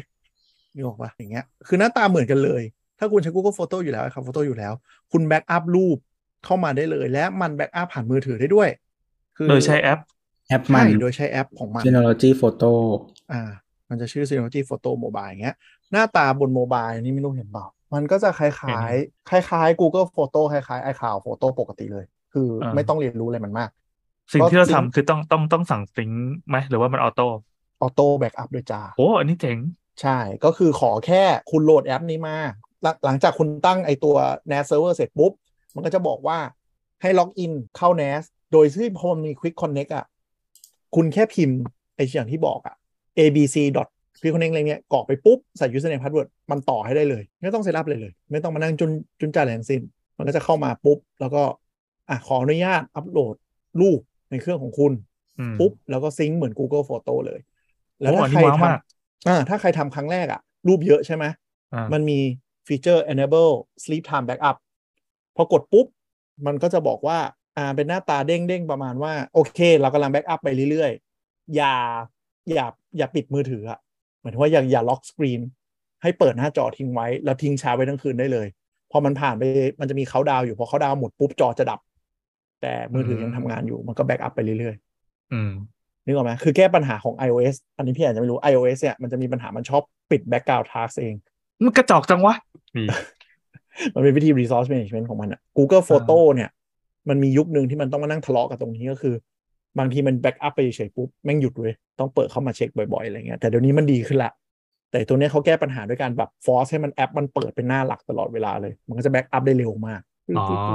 ก็รูปของผมประมาณสามหมื่นรูปก็สามวันหมด แต่ว่าเอ่อ Wi-Fi ผมอัพโหลดเป็นเป็นกิกะบิตนะนะ เป็น อืม ก็เลยเร็ว แต่ก็ค่อนข้างแฮปปี้อ่า คือถ้าถ้าทำในบ้านก็สบาย ใช่ทำไมมาก ก็ควรทำในบ้าน เออรูปเยอะอะไรเงี้ย เออ ซึ่งระบบ sorting หรือแบบอะไรก็โอเค แล้วก็สามารถแชร์ภาพดิบอะที่เป็นไฮเดฟอะไรเงี้ย เราก็เจนได้เหมือน Dropbox เจนอะไรอย่างนั้นได้เลยนึกออกปะ โอ้ยอันนี่เจ๋ง ใช่ แล้วในในแอปมันมีความสามารถอะไร เมื่อกี้เห็นมีฟิลเตอร์หน้าได้ด้วยนี่ ใช่เอาฮิปเปอร์หน้าได้ด้วย ซึ่ง แต่ แบบนี้ อันเนี้ย ดีมาก ต้อง เลย ต้องไปเปิดนิดนึง อันนี้อาจจะต้องเซิร์ชหาแมนนวลว่าแบบมันต้องทำยังไง เพราะว่ามันติดเรื่องเอ่อ PDPA หรือสักอย่างอะมันต้องเข้าไปแมนนวล activate มันจะไม่ออโต้ activate ให้ แต่ก็ไม่ยากไม่ยากลง ก็อยู่ในเซ สิร์ ต ช ติ้ง ดูอยู่ใน setting มันอ่าเนี่ย นิ global ดหน่อย แล้วก็ใช่ นิดหน่อยนิดหน่อย ซึ่งอันนี้ต้องยอมรับอย่างหนึ่งว่า AI การจับหน้ายังไม่ฉลาดเท่า Google ค่ะ กับ iCloud อืม สังเกตไหม เออก็ยอมให้เข้าไป คืออย่างหน้าแฟนผมเนี่ยกระจายไปแบบหลายอันเลย ก็ต้องสอนมันต้องสอนมัน อันนี้คือยังไม่ได้สอนเลยให้มันออโต้สอนยังไม่ได้ โอ้ ขึ้ หน้าน หน้าเคนไทยแบบประชาชนที่เฮี้ยมาก ไอ้เฮียเด้งขึ้นมาด้วยเหรอ อยู่กลางๆอยู่ นี่ ก ไง ลาง ตรงกลา บรงรทัด อ่ะ ที่สาม ไหนวะ บรรทัดที่สาม นี่ รูรูปที่ห้าบรรทัดที่สามบรรทัด รู ที่ ปที่ห้าโอ้ยเฮียอุบาทสัตว์ เฮี้ยจริง ที่แชร์แล้วเนี่ยเออ มีรูปวิวสมิธด้วย มีมแน่นอน เพื่อ แต่ต้อง เฮ้ย สอนมันนิดนึง อัแต่ก็ ต้องสอน เอ มั อน นิดนึง แล้วแต่ความใส่ใจแล้วกัน ถ้าเกิดว่า ใช่ ตั้งใจ ใช่ ทำ ใช่ มากก็ มันก็จะได้เป็นแอปที่สมบูรณ์แบบมากอะ ใช่ แต่ต้องยอมรับว่ามันยังสู้ มีลูก Google ชัดชา ไม่ กับ ได้ พีเอด้วยอ่ะ มีรูปหมีด้วย อี อันนี้คือคือผมเปิดปุ๊บ แต่ว่าผมไม่ได้ไม่ได้มานั่งสอนมาเลยนึกออกปะ อ่า ซึ่งมันก็ทำได้ดี อ่า ซึ่งมันทำได้ดี อันนี้โอเคปะเดี๋ยวขอถามแทรกก่อนจริงๆ อันนี้ อืม น่าจะไว้ท้ายๆ แต่ว่าในเมื่อมันมีการเก็บรูปที่เป็นการแบ็กอัพรูปอ่ะมันใช้ ครับ หลายยูเซอร์ได้ไหม เราอยู่ ใช่ บ้านหลายคนแล้วต้องใช้หลายคนแล้วโยนเข้ามาอะไรเงี้ยไอตัว P ข้างมุมบนขวาเนี่ยที่ลองกดดูดิมันมีอะไรปะมันมันมันได้หลายคนปะ ไม่แน่ใจแต่ปกติโดยตัวมันเองอ่ะมันเซตเซตหลายยูเซอร์ได้อยู่แล้ว อืมอาจจะต้องไปที่ไปที่ตัว control panel แล้วก็ user and group คือ แล้ว เซต มัน เป็น ตั้ง user ตั้ง permission ของแต่ละคนต่างกันได้ว่า คนเนี้ยให้เข้าอะไรบ้าง ก็คือต้องคนที่เป็นแอดมินหลักคนเซตอัพคนแรกครับ ต้องมาเซต user แล้วก็เจนเจน password กับ user ให้ให้คน แจ ถัด ก ไปมา แจก ใช้ รูปๆก่อน ใช่ แล้วเข้ามาปุ๊บแล้วก็มาตั้ง permission โอ้ อ่าเนี่ยเขาอย่างเงี้ยมันเป็นแอดมินใช่ไหมแล้วก็มีอันนี้ที่เป็นปกติ อ่า แบบคนนี้ให้ดูหนังจากโฟลเดอร์นี้ได้ คนนี้ดูไม่ได้ ใช่ใช่ ไม่ได้ โอ้ มันเซตหวาน ได้เย ละ อะ เนี่ยมันเซตได้เยอะเลยเห็นปะ permission แค่ ดู ดูชั้น ละ ละเอียด เอียด เหมือนกัน มากละเอียด ไลท์ได้ มาก บางอย่างบางที่ อ่าอันนี้จะเริ่มเนิร์ดนิดนึงแหละ แต่ว่าถ้าคนเป็นเซตเป็นอ่ะ ก็เซตได้ค่อนข้างแบบ มันคือเหมือนนี่เลยอ่ะ เหมือนเซิร์ฟเวอร์เซิร์ฟเวอร์ของธุรกิจเลยอ่ะ ตั้ง อ่ากี่ กี่ยูเซอร์มีเข้าได้ถึงเลเวลไหน อะไรอย่างนี้เลย อ๋อโอเค ดังนั้นไอตัวเมื่อกี้ที่เป็นโฟโต้แบ็กอัพก็ อือฮึ ใครมีมือถือกี่คนในบ้านญาติโยมก็อ่ะลงแอปนี้ไว้แล้วก็แบ็กอัพรูปก็จะไม่หายไม่เจอปัญหาดราม่ามือถือเจ๊งแล้วก็รูปหายทั้งชีวิต ใช่ อืมแล้วมันก็จะตั้งได้ว่าแบบแอปอันไหนที่ให้คนแต่ละคนเข้าอันไหนได้บ้าง อืม เออนอกจากโฟลเดอร์นะ เห็นชื่อพ่อเคนด้วย เออ สมมุติว่าแบบ สมมุติพี่แอนเก็บ เก็บหนังแดงชมพูเขียวเหลืองอะไรไว้แล้วก็แบบไม่ให้ลูกเข้าอะไรก็ได้ อืม ซึ่งก็แชร์แชร์รูปได้เหมือนเนี้ยเนี่ยโฟโต้รีเควสก็คือเจนลิงก์ไล้คนเข้ามาดูได้ maximize อะไรยังไง ตั้งเวลา expire ได้ด้วยลิงก์อย่างเงี้ย เฮ้ยอันนี้ดี วันใช่ คือข้อดีข้อดีของของของดีกว่าก็คือ สมมุติเราตั้งอัลบั้มใหญ่ใช่ไหมถ้าเราไปใช้คลาวด์อย่างเงี้ยมันเปลืองพื้นที่ เรามา อ่า ใช้อันเนี้ยยังไงก็ถูกกว่า แต่โอเค ไอ้เครื่องเนี้ยกับเราเตอร์ก็ต้องสแตนบายตลอดนึกออกไหมเพราะทันทีท่าเน็ตเราดับ ปุ๊บ มันก็จะตัด มันเป็น Personal Cloud อ่ะ อืมอืม อืมแต่ว่ามันก็เหมือนสมมติ use case แบบที่เราใช้เป็นครั้งครั้งๆอย่างเช่นสมมติว่า อืม เอ่ออะไรดี สมมุติเรามีเซตรูปเนาะแล้วเราอยากจะส่งให้ลูกค้าอะไรอย่างเงี้ย ก็ให้เขามาโหลด อันนี้ได้เนาะก็มีเวลาลิมิตอะไรไว้ ก็โหลดไปอะไรเงี้ยหรือว่าจะส่งแอสเซทอะไรให้แบบพาร์ทเนอร์ใช้อะไรเงี้ยก็ส่งไป ก็จะดึงไป เฮ้ยโอเค อันนี้ Synergy Photo ทำให้เรารู้สึกว่าคะแนนความอยากได้พุ่งสูง ใช่ เพราะว่ายิ่งอย่างที่บอกอะว่า ถ้าคุณเป็นแค่เอ่อโฮมยูสเล็ก ๆ น้อย ๆ อย่างเงี้ย คุณใช้คลาวมันอาจจะพอใช่ไหมแต่ถ้า อืม แบบระดับพี่แอนเงี้ยโอ้โห มีข้อมูลสักยี่สิบสามสิบเทราไบต์เลตเซอะ อืม ไออย่างเงี้ย โซลูชันมันน่าจะดีกว่าเยอะ เพราะ อืม คุณซื้อคลาวเท่าไหร่ก็ขยายไม่พอ ไม่พอจริง อืมนี่แหละเป็นฟีเจอร์ที่เราว่าโอเคเลยโดยเฉพาะอย่างเราอ่ะ มันมีรูปทั้ง Android กับ iOS ซึ่งสมัยก่อนใช้มาสิบปีอะไรเงี้ย เราพยายามจะทยอยเทเทเทแบ็กอัพลงไปในนี้เหมือนกัน เพราะว่าวันหนึ่งเราไม่รู้ว่าคลาวในอนาคตจะเป็นยังไงนึกออกปะ อืม Google Photo เป็นบ้าเป็นบอเป็นดำดำรูปลง อ่ะ นั่นคือข้อดีของ Synergy Photo นะค ครั รับ บ อ่ะมีอะไรมาอีก อ่ะไปอันนึงอันนี้เป็น killing feature หนึ่งกันที่เราประทับใจมาก Video Station เอาแล้ว แหม แค่ชื่อ จะ ก็ เปิดให้ดู อืม ดูเป็นพื้นที่ที่แบบม อันเนี้ย เฮ้ย ที่เจนขึ้นมาอย่างเงี้ย ผมแค่เอาไฟล์หนังไฟล์เดียวนะ โยนลงไปเว้ย ไม่ได้ไกด์ไม่ได้อะไรเลย มันไปดึง เฮ้ย ดัต a b a เบสมันไปดึงดัต a b a เบสของ IMDB ของหรืออะไรสักอย่างเว็บมาเว้ย แล้วเจนอย่างนี้ให้เลย เอ่อที่เคนโชว์อยู่ก็คือเป็นอินเทอร์เฟซของของหน้า เรียกว่า Yes เป็นแอปเลยแล้วกัน เป็นเป็นแอปของมัน ซึ่ง อืมชื่อวิดีโอสเตชันครับ ดูสมบูรณ์มากมีเรตติ้งโชว์มี ใช่ มีเวลาของคือเหมือนเป็นแอปดูหนังที่ดีมากหนึ่งอันอะ Yes ดีกแล้วมันว่าไอ้ จะ ที่เราใช้ใช้อยู่อะ จะดึงหน้าปกมาให้ แสดงโดยใครกดลิงก์ดูได้ ใน เป็น ใน ป แอประเภท นั่น ไหน อะมันจะแบบเซิร์ชจากนักแสดงได้ อ่า เซิร์ชจากอะไรได้แล้วแบบคือสมมติถ้าเป็นทีวีซีรีส์อะมันจะบอกว่าตอนเนี้ยมีนักแสดงคนไหนบ้าง อ๋อ ซึ่งอันเนี้ยอ่ะเขาบอก reference ก็คือดึงมาจาก IMDB กับ TMDB คือมันมันมีแหล่ง มี database ที่ access พวกนี้อยู่แล้ว ข้มูใช่ เนี้ยแล้วก็ดูว่าดูสมมุติเราดูอันนี้ขึ้นมาผมคลิกดูว่า media info เป็นอะไร เนี่ยก็จะมีประเภทไฟล์ที่โหลดมาเนี่ยเห็นไหม20 กิก เออ อันนี้จัดเต็มอะ 4K Dolby Atmos โห แล้วเรารู้สึกว่าไม่น่าไม่น่ากดโหลดตัวนี้เลยเดี๋ยวเล่าให้ฟังว่าเกิดอะไรขึ้น อ่า อย่างเนี้ยเป็นวิดีโอสเตชันจริง ๆ ก็กดเล่นจากตรงนี้ได้เลย นี่ กดกดเพลย์ได้เลย แล้วเมื่อกี้เมื่อกี้เห็น ใช่ มีปุ่มแคสด้วยนี่ ใช่แคสไดเนี่ยเลือก ก็แคสขึ้นก็ของเคนก็มีแบบขึ้นเบสรูมขึ้นโซนี่ ใช่ใช่ อะไรอย่างนี้ได้ แต่แต่แต่อยากจะบอกว่าเอ่อพอลองทำแล้วอ่ะมันค่อนข้างแดกแบนด์วิดนิดนึง เพราะว่าลักษณะก็คือจากแนสใช่ไหม อ่า มันโหลดเหมือนเหมือนเหมือนเหมือนมันโหลดมาที่ตรงเนี้ยแล้วมันก็ค่อยสตรีมไปตรงนู้นแต่แต่อันนี้เหตุผลหนึ่งที่ที่เทสแล้วมันมีปัญหาก็คือ เนื่องจากไฟล์มันเป็น 4K แบบจัดเต็มอ่ะ เอาหนักที่สุดเลยนะยี่สิบ ใช่ กิกเนี่ย ใช่ตอนตอนไปทีวงทีวีคือสงสารอยู่ แต่ก็เล่นได้ คือตอนแรกตอนแรกที่มีปัญหาก็คือใช้บน Android TV แล้วเล่นแล้วมันกระตุก อืม ละก็ค้นพบว่ามันเป็นที่โคเด็กก็เลยไปโหลด VLC บน Android TV มา แล้วโหลด VLC VLC บน Android TV มาใช่ปะผมก็แค่แอด IP ของตัวนี้เว้ย ก็คือพิมพ์ IP ตัวเนี้ยลงไปในใน VLC มันกลายเป็น Stream Media Server อะก็คือ โห หนังแม่งก็ขึ้นมา เออ ช่อนหนังขึ้นมาปุ๊บ ก็กดปุ๊บสตรีมดูต่อดูได้เลย ก็ถ้าใครใช้พวกเอ่อ Plex อะไรเงี้ย อ่า มัน พวก เซ นั้ ต น อัพอ่าก็คือเป็น Plex ก็ได้ หรือว่าเอ่ออย่างเราอ่ะใช้ Apple TV ใช่ไหม Apple TV มันจะมีแอปบน Apple TV ชื่อเอ่อ วิดีโอ DS Video มั้งหรือ d Video Station วะจำไม่ได้ ก็คือเป็นแอปของมันเลย ก็จะต่อกันเนาะแล้วก็เล่นบนนั้นได้เลย หรือว่าแต่ว่าปกติเราจะไม่ได้ใช้แอปนั้น เราจะใช้อีกตัวหนึ่งชื่อ Infuse อืมเออมันจะมีมันจะมีเพลเยอร์หลายตัวบนทีวีกับบน device หลายตัวเหมือนกัน ก็ เออ ถ้าเจอเพลเยอร์ฉลาดฉลาดๆมันก็เหมือนเป็นเรื่องเป็น ใช่ใช่คือคืออย่างวิ Remote ดีโอสเต เนี่ย วิดีโอสเตชันเนี่ยที่มันเป็นของ Official ของ Synology เนี่ยต้องยอมรับว่าฟีเจอร์อาจจะยังสู้ Plex ไม่ได้ อ่า แต่มันก็มากพอที่จะคนทั่วไปใช้นึกออกปะ Plex มันอาจจะหนึ่งก็คือคอนฟิกได้เยอะกว่าอะไรได้เยอะกว่า แล้วก็มีฟรีมีเดียให้เลือกดูเยอะกว่าอะไรเงี้ย แต่อันเนี้ยมันเป็นแค่ไฟล์ sorting แต่สำหรับเราอะทำได้ขนาดเนี้ยเราเราประทับใจแล้วนะ นี่มากเกินพอไปมากเลยมาก เออ มาก คือ มาก จะ เลย จริงๆ Plex ก็เอ๊ะ Plex เสียตังค์หรือฟรีๆใช่ไหม Plex เสียตังค์เพกฟรีแต่มันจะมีอ่าฟรีเมียมด้วย เออก็ถ้าของของ Infuse อะเสียตังค์แต่ว่าก็ไม่ไม่แพงเท่าไหร่ แต่ว่าใช้ DS Video ก็ได้ ก็คือถ้าไม่ซีเรียสก็ดูผ่านเบราว์เซอร์ได้ฟินอยู่คือถ้าถ้าโหลดไฟล์ไม่ไม่บ้าพลังมากอะ่ะ เป็นไฟล์แบบเอ่อริปธรรมดา2อสามกิกนึกออกไหมที่มนุษย์ทั่วไปเขาดู โอเคเลย ดูไม่มีปัญหาเลย สมูทมาก แต่ความเจ๋งคือการเนี้ยถ้าคนเป็นคนชอบเก็บเอ่อเขาเรียกอะไรนะ จัดเพลย์ลิสต์หนังเองเนาะไม่ต้องไปง้อชอบโหลดไฟล์คุณภาพสูงมา ซึ่งสตรีมสู้ไม่ได้เนี้ย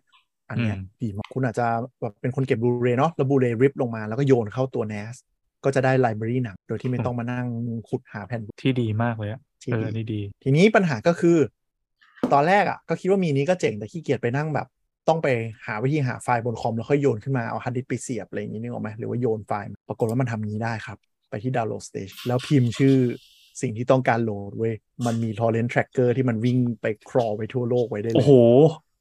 อ่าตัวอย่างนะครับ แต่เออถ้าไม่ใช่ของที่มันโซป๊อปปูล่านะ เรารู้สึกว่าบางทีมันจะหาไม่เจอ แต่ว่า ใช่ใช่ใช่ ถ้าคือถ้าถ้าคุณมีแหล่งที่โหลดไฟล์นะ ก็โหลดมาตัวไฟล์ที่เป็น .torrent น่ะ แล้วก็โยน อ่าแล้วก็โย ใน น เบราว์เซอร์ในหน้าแอปเนี้ย แล้วก็ ใช่ กดแอดเข้าไปปุ๊บ แล้วมันก็จะลั่นของมันไปเรื่อย อ่าคือคือถ้าคุณถ้าคุณเป็นเป็นนักดูดทอร์เรนต์อยู่แล้วอะคุณก็คงมีอ่าเว็บที่คุณใช้ประจำเนาะคุณก็ อ่า สามารถ add URL แล้วก็ให้เซิร์ชเข้ามาเป็นไลบรารีนี้ด้วยก็ได้ โหแม่งสุดยอดเลยว่ะ ใช่เนี่ยอันเนี้ยอันเนี้ยที่ที่ผมโชว์พี่แอนตอนเนี้ย ผมไม่ได้ยุ่งอะไรโปรแกรมมาเลยนะ ไม่ได้คอนฟิกเลยนะ อันนี้ แค่ คือ แค่พิมพ์ชื่อหนังเซิร์ชลงไป พิมพ์ชื่อหนังเรื่องหนึ่งลงไปนะครับ ใช่หนังเรื่องนี้ลงไปนะครับ แล้วก็เดี๋ยวก็ก็กำลังจะเป็นสิ่งที่เดี๋ยวเอาไปดูวันสองวันนี้ โหแม่งสุดยอด อันนี้สุดยอดจริง อันนี้เราพูดเราเราพูดตรงๆไม่ได้นะเพราะเราเซิร์ชอะไรอยู่แต่ว่านั่นแหละ ครับ มันก็ ๆ หนังชมพูนะฮะ เนี่ยซี หนังหนังที่เคทชอบดูนะครับ อ่าถ้าถ้า อะไรหนัง เป็มษย์ ดู ทั่ว ละ ไป ซีดอะไร จ้ะถ้าทุกคนดูหนังทั่วๆไปเนาะก็เกรด คือ ประ คน มาณ ปล่อ เนี้ ย ย เว้ย ซึ่งแม่งเหลือแหล่แล้วนึกออกปะ เดือนแรกจริง เนี่ย เออ แต่นั่นแหละก็ก็ผมบ้าพลัง อ่า ผม แล้ว เยก แล้ ด วแล้วแล้วแล้ว อืม อันนี้คือมันจะมีพวกซับไตเติลอะไรที่โหลดแยกไหมมันมีระบบอะไรแบบนี้ไหม มันมีระบบซับไตเติล ตัววิดีโอสเตชันมันไปเซิร์ชออโต้แล้วใส่ให้เลย โอเค แล้วมันมีเอ่อเหมือนมี แต่ อะไร น่าจะไม่ ซับ มี ไต ภา เติ ษา ล ไท ไท ย ย นะ คิดว่าไม่เคยเจอ ซับไทยไม่มี เออ ซับอิงซับอิงซับ เออ อ๋อ มีแต่ซับ โอเค เอออันนี้อันนี้น่าจะ โอ้ เหนื่อยหน่อย ไม่เหนื่อยหรอกไม่เหนื่อยหรอก กดแบบ ความพยายาม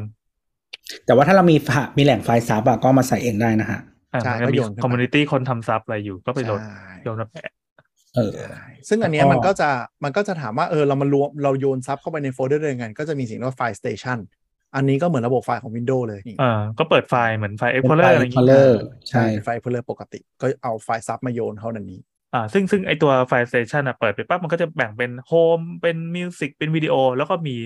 อย่างไอชื่อหนังเนี่ยก็มีเลยแยกเป็นโฟลเดอร์จับโยนไป ใช่ แปะก็ใช้ได้เลย อ๋อ อันนี้ผมตั้งเซิร์ฟเวอร์เองก็คือเอาเซิร์ฟเวอร์โย อ๋อเหร น อ ไปเลย ก็ เออ ตั้ ดี ง ว่ะ เนี่ย create folder อะไรเลยเหมือนเหมือนระบบไฟล์ของ Mac กับ Windows ปกติเลย คือ เออ จะจะทำระบบที่แบบเรียงแบบสวยงามที่เหมือนมันทำให้ด้วยมั้ง แต่ว่าถ้าเราไม่ทำอะก็โยนตรงไหนก็ได้ แล้วก็ไปกดในวิดีโอสเตชันให้มันเมาส์โฟลเดอร์นั้นขึ้นมา อืม ใช่ ก็ก็รู้สึกมันจะขอให้ตั้งวิดีอ่าโฟลเดอร์หลักอันหนึ่งที่สำหรับการสแกน อืม แล้วเดี๋ยวที่เหลือมันก็จัดการนี่ก็คอนฟิกได้เนี่ยเนี่ยมันจะให้ขอขอนิดนึงชี้เป้ามันหน่อยว่าให้กูสแกนที่ไหนบ้างที่มีหนัง คืออย่างในวิดีโอสเตชันอ่ะมันจะมีที่มันมีมาให้แล้วอ่ะก็คือแบบ อืม มูวี่ทีวีโชว์ อืม เอ่อโฮมวิดีโออะไรประมาณนี้ใช่ไหมฮะ ใช่ใช่ใช่ แล้วก็เราก็ตั้งโฟลเดอร์เพิ่มได้ แล้วก็แต่ละโฟลเดอร์มันตั้ง permission ได้เอ่อทำ parental control อะไรอย่างเงี้ยนะครับ สมมุติว่าเรามีหนังอันไหนที่ไม่อยากให้คนอื่นดูนะฮะก็ตั้งไว้ได้ privilege ทำอะไรได้บ้าง เนี่ย แล้วก็เหมือนหรือบางอันเราไม่อยากให้มันโชว์ใน DLNR เอ่อ DLNA ก็ปิดไปปิดไป ก็ติ๊กไม่ให้ไม่ให้เปิด อย่าง advanced อันเนี้ยอย่างมีอันก็คือเนี่ยมันก็จะไปวิ่งหาซับ อ๋อ Open Subtitle มันก็จะวิ่งหา ถ้าคุณมี user ก็วิ่ง Open Subtitle เลยแล้วก็โดด มันจะดูดไฟล์มาปุ๊บทิ้งแล้วเปิดดูได้เลย แม่งสตรีมซับ โอ้ยสุดยอดเลยว่ะ ใช่โคตร เอาจริง ดี ๆเคยได้เคยได้ยินเพื่อนพวกเนี้ยมันนานแล้ว แต่ว่ายังไม่เคยเห็นต่อหน้าต่อตาโคตรไม่ง่ายขนาดนี้หรอวะ สมัยก่อนมันยากกว่านี้เว้ยพี่ เหรอ แอนเพราะว่าพี่ต้องไปเซฟ media server สักอันก่อนที่เป็นคอม เออ อั อั นเนี้ยตัวมันเป็น media server ในตัวเลย นี่ไม่ต้องทำอะไรเลยอ่ะ ไม่ต้องทำอะไรเลย กดเซิร์ชทีเดียวไม่งหนัง ใช่ มาเลยอ่ะโอ้โหตายละ ใช่ประทับใจมากอันนี้คือแบบโอ้กอด เออเออโอ้ก็จริง ที่แบบในเรื่องของ consumer use อะเนาะอันเนี้ยเป็นอันที่เราแบบประทับใจมาก ทั้ง audio ทั้งวิดีโอ ทั้ง synology โอเค ถ้าคุณแบบ ต่อ เป็นคนไม่ซีเรียสเอา แชร์สกรีนหลุด ถ้าคุณเป็นคนไม่ซีเรียสอะไม่ซีเรียสใช้นู่นใช้นี่ โอเคสตรีมมิ่งหรือคลาวมันคงตอบโจทย์คุณน่ะ อืม นึกออกไหมแต่อันเนี้ยมันก็คือถ้าคนแบบโอเค อย่างเราเนี่ยเฮ้ยชอบดูไฟล์ที่มันชัดหน่อยดีหน่อยอย่างเงี้ย อันนี้ก็ตอบโจทย์เลย เวลาขึ้นทีวีแล้วแบบโอ้ฟิน เสียงสะใจภาพชัดกว่าสตรีมมิ่งอยู่แล้ว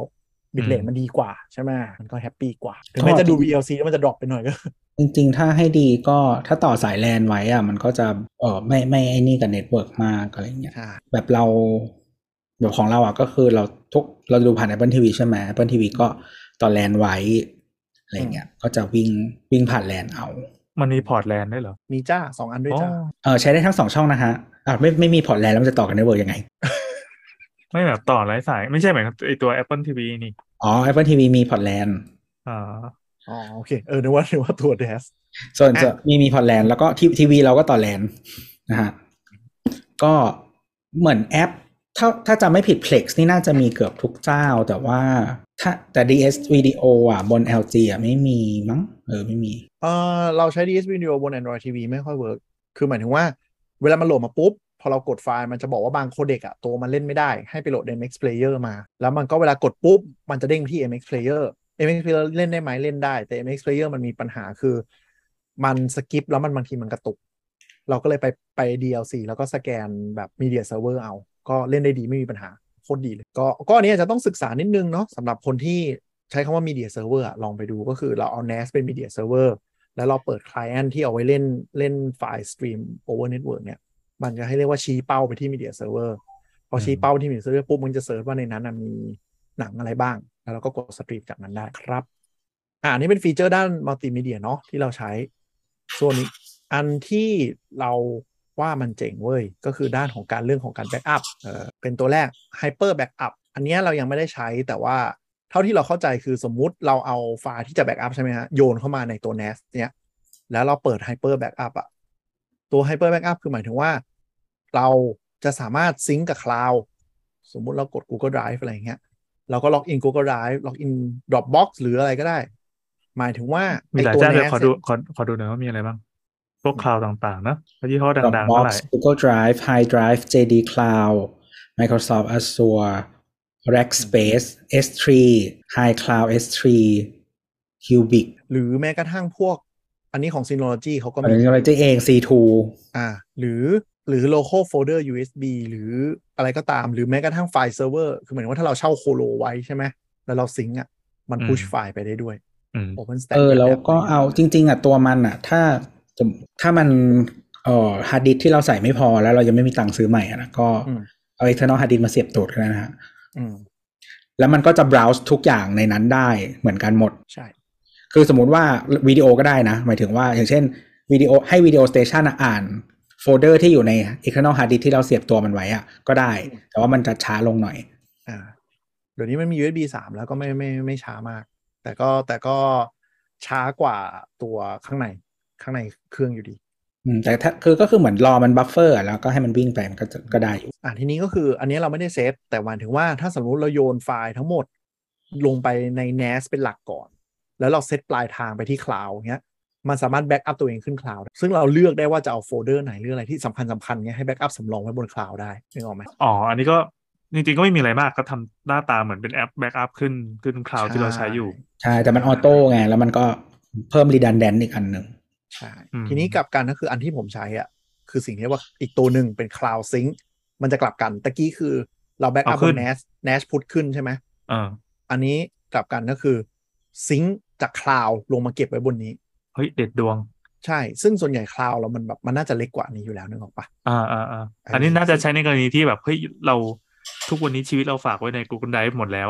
แต่ว่าเราเพิ่งซื้ออีเครื่องนี้มาแล้ว เอ้ยขอดูดลงมาหน่อยเถอะวะ ใช่ ก็อย่างอันเนี้ยที่เขาให้ มามันคือสองเทอใช่ไหมสองเทอละไบต์แต่ อ่า ดอกบ็อกเนี่ยผมมีอยู่สิบห้ากิก ผมก็ซิงค์แม่งทั้งอันเลยลงมาเลย อืม เนี่ยมันมันซิงค์คือมันเป็นเป็น API ด้วยคือหมายถึงว่าเราแค่ล็อกอินดอ b บ็อกคือกดแอดเนี้ยอ่ะคุณอยากได้อันไหนดูดิแม่งมีแบบสักกระเบือยันเรือรบอ่ะ เยื คุณ เจ้าก ดอันนั้นน่ะ แล้วคุณก็แค่ล็อกอินอ่ะ อ่า เนี่ย กดปุ๊บมันก็เซตอัพแล้วก็ติ๊กโฟลเดอร์ที่จะซิงค์เลยแล้วมันก็ลง จะเอาอันไหน เดี๋ยวดูดให้ ใช่เนี่ย มาหมดเลย มีล็อกให้ดูด้วย โอ้ ว่าดาวน์โหลดมาครบอะไรเรียบร้อย เนี่ย อันนี้ก็คือ root folder ใช่ไหม อ่า เราจะ edit อย่างเงี้ยโฟลเดอร์ไหนมั่ง ผมเลือกได้หมดเลย อืมอืม มีหนังโปวะเนี่ยเลือก นี่ ป ต้อง ระเภ เปิ ทได้ดเปิดโฟ ด้ว ลเดอย ร์อย่างระมัดระวัง อะไรวะใครใส่หนังหนังโปใน Google Drive วะ ฮะอุ้ยจำได้ป่ะยุคหนึ่งที่มันแบบที่เขาแชร์กันเยอะๆ ผ่านระบบ Google Drive อ่ะ อ่าอ่าอ่า แล้วกด เออ ปุ๊บมันก็จะสะดวกมา ดี อยู่ในเนี้ย เออสะดวกดี โคตรโคตรโคตรแย่อะคือแบบโคตรโชคดีมากที่มันแก้แต่ยุคหนึ่งคือเราจำได้ว่าแบบ เอ๊ะทำไมอยู่ๆ Google Storage เราเต็มวะโอ้โหเปิดมาแบบปรึบเรียงมานั่ง อ๋อ ดก เพราะไป คัดออก ไปกดลิงก์หนังโปคนอื่นมา ใช่ใช่ใช่ใช่ใช่ เดี๋ยวนี้มาแต่ช็อตคัทปะ เออเดี๋ยวนี้ดีเป็นช็อตคัทแค่เข้าไปดู สมัยก่อนแชร์มาปุ๊บกดปุ๊บ ถือว่าไปขอแชร์โฟลเดอร์เขาไง ถือว่า เลือกมากิ กินกินที่เราด้วย เออมันกินที่เราด้วยซึ่งมันไม่ make sense เลยไอ้ Yeah. เมกกลับมาที่นี่ แต่อันเนี้ยก็คือเราเลือกได้ เราจะซิงโฟลเดอร์ไหนอะไรยังไงบ้าง คือนึกออกปะมันเราไม่ต้องมานั่งอะไรเลยอะเราก็คือเลือกอ่ะอันนี้จะฉันจะซิงไม่ซิงอะไรอย่างเงี้ย อ่าอ่าสิ่งนี้ดีมากเว้ย ใช่พี่แอนน่ะน่าจะโดนฟีเจอร์นี้เอา ใช่ จริง ใช่โดนโดนคือประโยชน์อ่ะแล้วแล้วเผื่อเผื่อคนไม่รู้ก็ที่เห็นภาพทันทีเลยก็คืออย่างที่บอกเมื่อกี้คือชีวิตเราไปฝากไว้กับคลาวที่ต่างๆ แล้วรู้สึกว่าเฮ้ยไม่ได้ว่ะเราแม่งจ่ายตังค์ไม่ไหวแล้ว ปีนึงตั้งตอนนี้ก็ตอนนี้ก็จ่ายปีละสามพันกว่าบาทอะเกือบเกือบสี่พันมั้งเออแล้วเราอยากย้ายละสามพันสามปีมันก็ได้ไอ้นี่แล้วอะแต่ว่าความสะดวกสบาย การไปโหลดไฟล์เมื่อสักสิบปีที่แล้ว ซึ่งจริงๆ เราเรามีโอกาสใช้แบบนั้นบ่อยเพราะว่าจะต้องไปขุดไฟล์เรฟเฟรนซ์อะไรเก่าๆอะ พวกคลาวกว่าจะโหลดมันยากมันมันเหนื่อยมันหนักมันหนืด อืม โยนเข้ามาที่นี่เลย เปิดปุ๊บได้ทันที ดังนั้น ใช่ การมีแอปที่เปิดแล้วก็ซิงค์ดูดข้างบนลงมา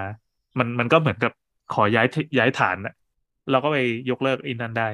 หรือจริง ๆ ใช้คู่กันก็ได้ อย่างเช่นว่าอะไรที่เราจะดึงจากอยู่นอกบ้านบ่อยๆอะไรเงี้ย อืม เราก็ไว้ในโฟลเดอร์หนึ่งใช่ไหมแล้วที่เหลือที่แบบที่มันเป็น long term storage อะหมายถึงว่าเป็นแบ็กอัพหรือว่าของเก่าแล้วอะไรเงี้ยก็ย้ายมาซะ อืม ใช่ ก็จะได้ไม่ต้องใช้แบบที่ยิ่งใหญ่ ไม่ต้อง มาก ใช้แพ็กเกจแพง อืม ซึ่งมันเป็น bi- มันเป็น bi bidirectional คือหมายถึงว่ามันซิงกันมันไม่ได้แค่แบบดาวน์โหลด ตัวนี้ แให้ คือเอา ปิด ขึ้นเอาลงได้ ใช่ไอ้แต่ ก็ ให้ คือเวลา ปิด เรา backup เปลี่ยนมันก็จะเปลี่ยนตามนั่นแหละค อื รัมบแต่ไฮเปอร์แบ็กอัพตะเกียมันจะเป็นเป็นทยอยแบ็กอัพนะ คือหมายถึงว่าเอาเนี้ยไปเป็นแบบก้อนขึ้นไป มันไม่ได้สิงค์มันจะต่างกันตรงนี้ แต่นั่นแหละก็คือมันมันเหมาะยังไงก็คือสมมุติ เราอย่างนี้ยเราใช้ดรอปบอกเป็นหลักใช่ไหมเราเผื่อวันหนึ่งเราจะย้ายแล้วแต่วันนี้เรายังไม่ย้ายเนี่ยเราซิงค์มาเก็บไว้ก่อน ส่วนวันหนึ่งดรอปบอกขึ้นราคาบ้าเลือดมาสามเท่าไม่ไหวแล้ว เราก็ย้ายไปคลาวด์เจ้าใหม่ แล้วเราก็แค่แอดนึกออกปะ อืม แล้วก็กด ปุ๊บมันก็จะฟืบขึ้นไปคลาวด์วันหนึง กดบวกแล้วเราอิน ใช่ เสร็จที่เหลือก็ปล่อยให้มันทำ ใช่ ว่าแบบโอเค มึงจะเนี่ยเอ่อจะให้ซิงโฟลเดอร์ไหนบ้าง อ่า อย่างเงี้ย ไอ้ยสิ่งนี้ดี ซิงรูทโฟลเดอร์ไฟล์ฟิลเตอร์แล้วก็ค่อยแบบมาจัดไฟล์ใหม่อะไรอย่างเงี้ยอย่างอันเนี้ยมันก็คือพอพอพอกดซิงปุ๊บ มันก็จะไปโชว์ไฟล์สเตชันเนาะว่าเป็นโฮมแล้วเป็นโฟลเดอร์ดรอปบ็อกซ์ อ๋อ แต่สมมุติเนี้ยผมจะเอาทั้งก้อนเนี้ย ก็คือผมก็ไปเปิด Account Google Drive ใช่ไหมแล้วก็โยนไอเนี้ยปุ๊บไปที่ Google Drive มันก็พุชขึ้นซิงขึ้นไปจบ คือทั้งหมดนี่ ได้ ทำในอินเทอร์เฟซของไอ้ตัวนี้ได้เลยทำในเบ ต้อ ราง ว์เซอ ไม่ต้องร์ได้ เปิด เลย คอม อ่า เออ ต้องเปิดคอมมาเพื่อเข้าแบบรีโมทเข้ามาทำ แค่นั้นเอง ใช่เ iPad ก็ได้จ้า ออ iPad เออ iPad ได้ iPad ได้ ไม่มีปัญหาด้วย แต่ว่าบนมือถือต้องฝืนฝืนเข้า desktop mode หน่อยนะ ก็จะเหี้ยๆนิดนึง อืมมันจะยาก อืมมันไม่ได้ออกแบบมาไว้เล็ก เออหมายถึงว่าตัวตัวเว็บมันไม่ออกแบบมาสำหรับมือถือเพราะฉะนั้นมันจะไม่ reflow interface แต่ว่า iPad เนี่ยโอเค ซึ่ง อ่ะ อันนี้ก็จะเป็นเรื่องของการแบ็กอัพหรือว่าใช้อะไรทั่วไป ๆอืม อ๋อไอ้ดีก่อนไอ้ดาวน์โหลดสเตชันอ่ะจริงๆเมื่อก่อนอ่ะมันจะมีแอปสำหรับมือถือ อืม แต่ว่าเดี๋ยวเนี้ยมันไม่มีแล้ว อืม เออ แต่ว่าจริงๆมันจะมีแอป third party แต่ว่าเสียตังค์นะ อืม ก็ใช้ได้เหมือนกัน อย่างเช่น ถ้าคุณแบบว่า เออ แบบว่าเขาเรียกว่าอะไรไม่ได้เปิดคอมอะเนาะก็แอปมือถือหรือใน iPad ก็ได้ แล้วก็สมมติโหลดโหลดไฟล์ .torrent ลงมา ก็ปุ๊บแล้วมันก็จะวิ่งเข้าไปที่แอปนั้น แล้วมันก็จะวิ่งมาที่ตัว NAS ก็แอด ใช่ torrent จากในนั้นได้เลย แต่ถ้าจะเสียตังค์ก็อยู่ที่ปีละหนึ่งร้อยหกสิบเก้าบาทนะครับ คือแม่งโหดมาก เราสามารถเซิร์ชทอร์เรนต์ผ่านมือถือ แล้วกดคลิกคลิกคลิกคลิกเดี๋ยวมัน เอ ก็ อ มา ให้ โหล มัน ด เก็ เก็ บบ เข้า เข้า มา มา แล้วก็โหลดบน NAS แล้วเดี๋ยวค่อยไปดูบนทีวี เออ มันก็จะมีอันเป็น snapshot replication อันนี้ก็คือเหมือนกับ backup ที่เราสามารถกำหนดได้ว่าจะให้ทุกๆ เท่าไหร่เท่าไหร่ยังไง แล้วขึ้นไปเก็บไว้ แล้วก็มี recovery ย้อนย้อนหลังได้ ก็จะคล้ายๆคล้ายๆคล้ายๆ time machine time machine ของ Mac ครับ หรือว่า ถ้าเป็น restore ถ้าใครใช้ Windows Mac ใช้ Time Machine ก็ใช้ Time Machine ได้เลยนะฮะ เออใช้ มัน time เป็น machine ขึ้นมาในบนนี้ได้ มัน เลย เป็น Time Machine Server นะฮะ มันก็จะเป็นโฟลเดอร์ Time Machine แยกขึ้นมาให้ได้เล มัน ย ค่อนค่อนข้างฉลาดและทำอะไรได้เยอะอยู่แต่เดี๋ยวนะ ซึ่งซึ่ง Time Machine ก็จริง ๆ มันเซตเซตจากบน Mac นะ ไม่ต้องมาเซตจากอันนี้ครับ เซตจากบน Mac ได้เลย เปิดหาเรื่องตอนที่มันเซตฮันดิสอยู่ไหน หาไม่เจอรู้สึกว่า Synology Drive มั้งอ่ะอันนี้อันนี้ชื่อ Drive นะครับ อันที่โชว์อีกอันหนึ่งเป็น Synology Drive ก็คือใช้งานเป็นคลาวด์ได้เหมือน user face อ่าหน้าตาที่เราคุ้นเคยเหมือนพวกเวลาเราอัปโหลดขึ้นคลาวด์หรือ Google Drive เลย คุกได เป็นพวก Google Drive อะไรอย่างเงี้ยถ้าหน้าตาเหมือน Dropbox Dropbox เลย ถ้าเผื่อใครแบบไม่ชินเนาะไอายุหน้าตาตะกี้มันดูเหมือน Windows แต่ถ้าใครชินหน้าตาแบบ ที่เราเปิดทุกอย่างได้หมด แล้วสร้างลิงก์แชร์ สร้างอะไรได้เหมือนพวก Dropbox Google Drive อะไรเงี้ย ตัวเนี้ยก็จะมีชื่อแอป Drive เหมือนกัน เปิดขึ้นมาได้หมดเลย ไอตัวเมื่อกี้ชื่ออะไรนะ ที่เหมือนไฟโพเลอร์ไฟสเต ไฟล์โฟล ชัน เดอร์เป็นไฟล์สเตชัน อ๋อ หน้าตามันก็จะดู ทำทำห น่า น้า เบื่ ที่ อ แบน่าบเบื่อหน่อย คล้ายกันเออหน้าที่คล้ายกันเดี๋ยวดูดูอันเมื่อกี้มันดูออนไลน์กว่า ออนไลน์กว่าแล้วมันเจนพวกเนี่ยแชร์ลิงก์หรือแอดคนเข้ามาได้ไง อ๋ออ อ่า ซึ่งหน้าตามันก็คือเรียนแบบ Dropbox Dropbox อ่ะแล้ว กับ Google Drive เลย พอแชร์แล้วเป็นไง เป็นเป็น URL เงี้ยเหรอ อ่านี่ไง get link only e y ใช่ ลิงก์เป็นไงวะขอดูขอดูหน้าตาลิงก์มันดิ เนี่ย ก็เป็น URL dot เป็น URL Quick Connect ครับ อ๋อ เนี่ยก็คือไอ้ตรง Quick Connect เนี่ยก็จะเป็นแบบ Key Feature เลยที่ทำให้ Synology NAS อะมันดีกว่าแบบการเราซื้อฮาร์ดดิสอ่าเขาเรียกนะเน็ตเวิร์กฮาร์ดดิสมาต่อ เออ แล้วมัน access แล้วมันไม่ต้อง ยากกว่า เซตไม่ต้องเซตอะไรอย่างนี้ อ่า ใช้ได้เลย ก็คือคุณอาจจะเป็นมีแบรนด์อื่น แล้วต่อฮาร์ดดิสที่เป็นเน็ตเวิร์กใช่ไหมอันนั้นคุณ อืม ต้องเซตแน่ ๆ คือต้องฟอร์นั่ง forward port เอง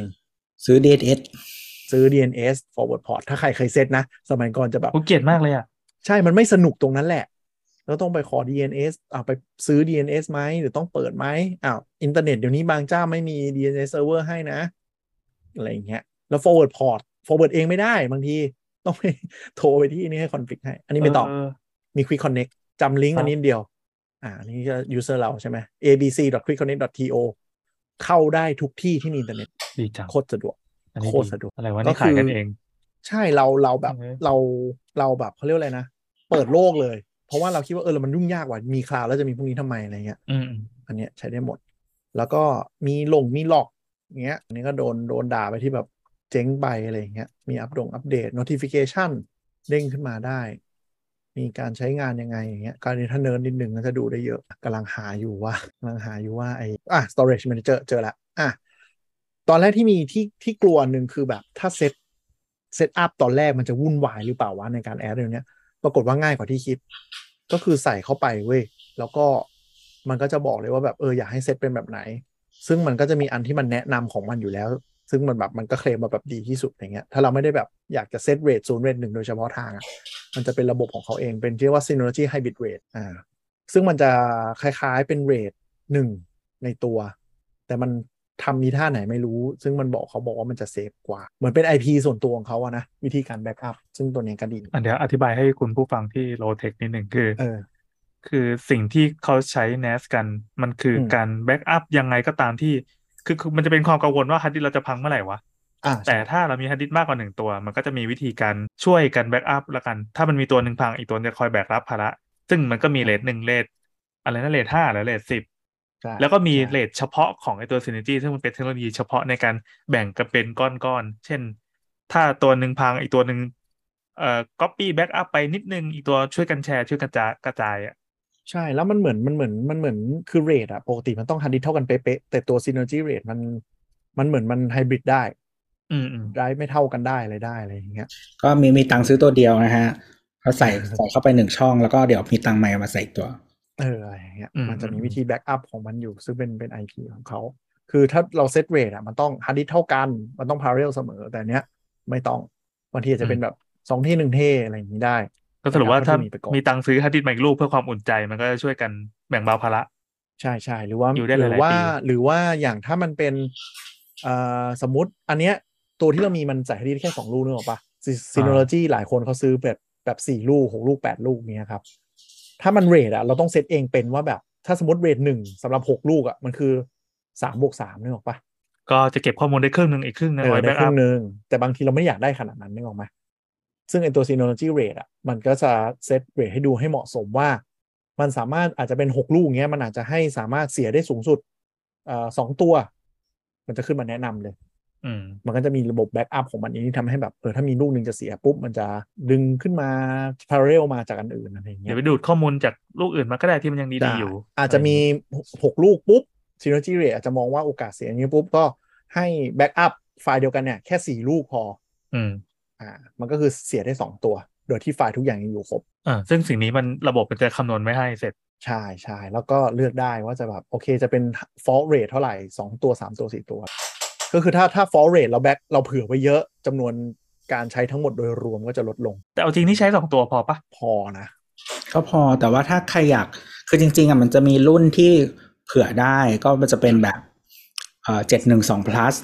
อะไรอย่างเงี้ยคือเจ็ดหนึ่งสอง plus เนี่ยก็คือมันจะมีมีสองเบเนาะใส่ได้สองตัวนะครับ แต่ว่ามันจะมีเออเราจะซื้อเป็นก้อนทัดดิสอย่างเดียวอ่ะที่ไม่มีหัวอะของเขาอ่ะมาต่อได้ มันก็จะกลายเป็นเจ็ดลูก ที่ไหนเดี๋ยวตรงไปนิดนึงขอบนั่นแหละครับ แล้วก็ค่าแบบ user ทั่วไปเราดีไหมนี่นะ ได้ยิน เอ่อก็ user ทั่วไปก็จะมีเนี่ย security advisor ให้ ก็คือดูว่าแบบสแกนเหมือนสแกนไวรัสอะไรเงี้ยเอาหนูอัปเดตอะไร ตั้งออโต้อัปเดตได้ตั้งเนี่ยอันนี้ก็จะมี pop up resource monitor ดูว่าแบบแรมการใช้งานทั่วไป CPU เหลือเท่าไหร่แรมเหลือเท่าไหร่เหลือเย อ๋ อะ อ เท่าไหร่ ตัวสองสองศูนย์ plus มันเพิ่มแรมได้นะฮะมีช่องสล็อตแรมให้หนึ่งอัน โอ้โห อ๋อโหลเจ๋งว่ะ จะบอกว่าไม่ใช่คอมพิวเตอร์ คือมันจะมีแรมออนบอร์ดมาก้อนหนึ่งเนาะแล้วก็เอ่อเพิ่มแรมได้มันจะมีช่องสล็อตแรมอยู่ใต้ฮาร์ดดิสก์อะครับ เพิ่มได้ แรมโน้ตบุ๊กใช่ไหม ใช่จ้า อ่าก็ประมาณนั้น อันนี้คือที่เราใช้ 2 อย่างหลักๆอะเนาะ เราว่าเราค่อนข้างแฮปปี้ โอเค อืม อาจจะเป็นรุ่น ถ้าใช้จริงอาจจะเป็นแค่รุ่นคอน sumer เริ่มต้นอะไรอย่างเงี้ย รุ่น J อะไรเงี้ยเราก็น่าจะแฮปปี้แหละ แต่ รา ต้น คามันสักประมาณเท่าไหร่พวกนั้น ตัวกล่องมันเท่าไหร่สามถึงสี่พันได้ไหม แล้วก็บอกราคาฮาร์ดดิสเอา ฮาร์ดดิสก์ก็ใช้คอน sumer เดี๋ยวนี้เดี๋ยวนี้หนึ่งของเทมันไม่ถึงพันห้าแล้วปะเช็คราคา จริงๆก็ใช้รุ่นรุ่นดีหน่อยก็ได้มันไม่ได้แพงกว่ากันมาก อื อื ม ม เอ่อถ้าเป็นของของค่ายของค่ายเอ่อ WD มันก็จะเป็นสีแดง อื อื ม ม ถ้าเป็นถ้าเป็นโตชิบ้ามันจะเขียนว่ารุ่น NAS อะ เออ รุ่นที่มันเป็น continuous อะไรนะมันจะเขียนว่ารุ่น เออ ไหน ส่วนถ้าของซีเกตก็จะเป็นแบบ Ion Wolf อะไรอย่างนี้นะฮะก็ลองดู ครับแหละ แต่เออโซฟาเราก็ประทับใจ ว่าเออแฮปปี้กว่าที่คิดเจอแบบไอเนี้ยเปิด Movie Station เปิด s t u d i o Photo ได้แค่เบสิกเบสิกอันนี้ก็แบบ ถ้า 220J ประมาณ 5,000 กว่าบาท ห้าพันกว่า มันจริงๆมันมีรุ่นรุ่นไอ้นี่กว่านั้นก็คือหนึ่งสองศูนย์ ลูกเดียว ลูกเดียว ถ้าหนึ่งสองศูนย์ประมาณสามพันกว่าบาท อืมเออ ก็แบบ เออ ประทับใจกว่าที่คิดมาก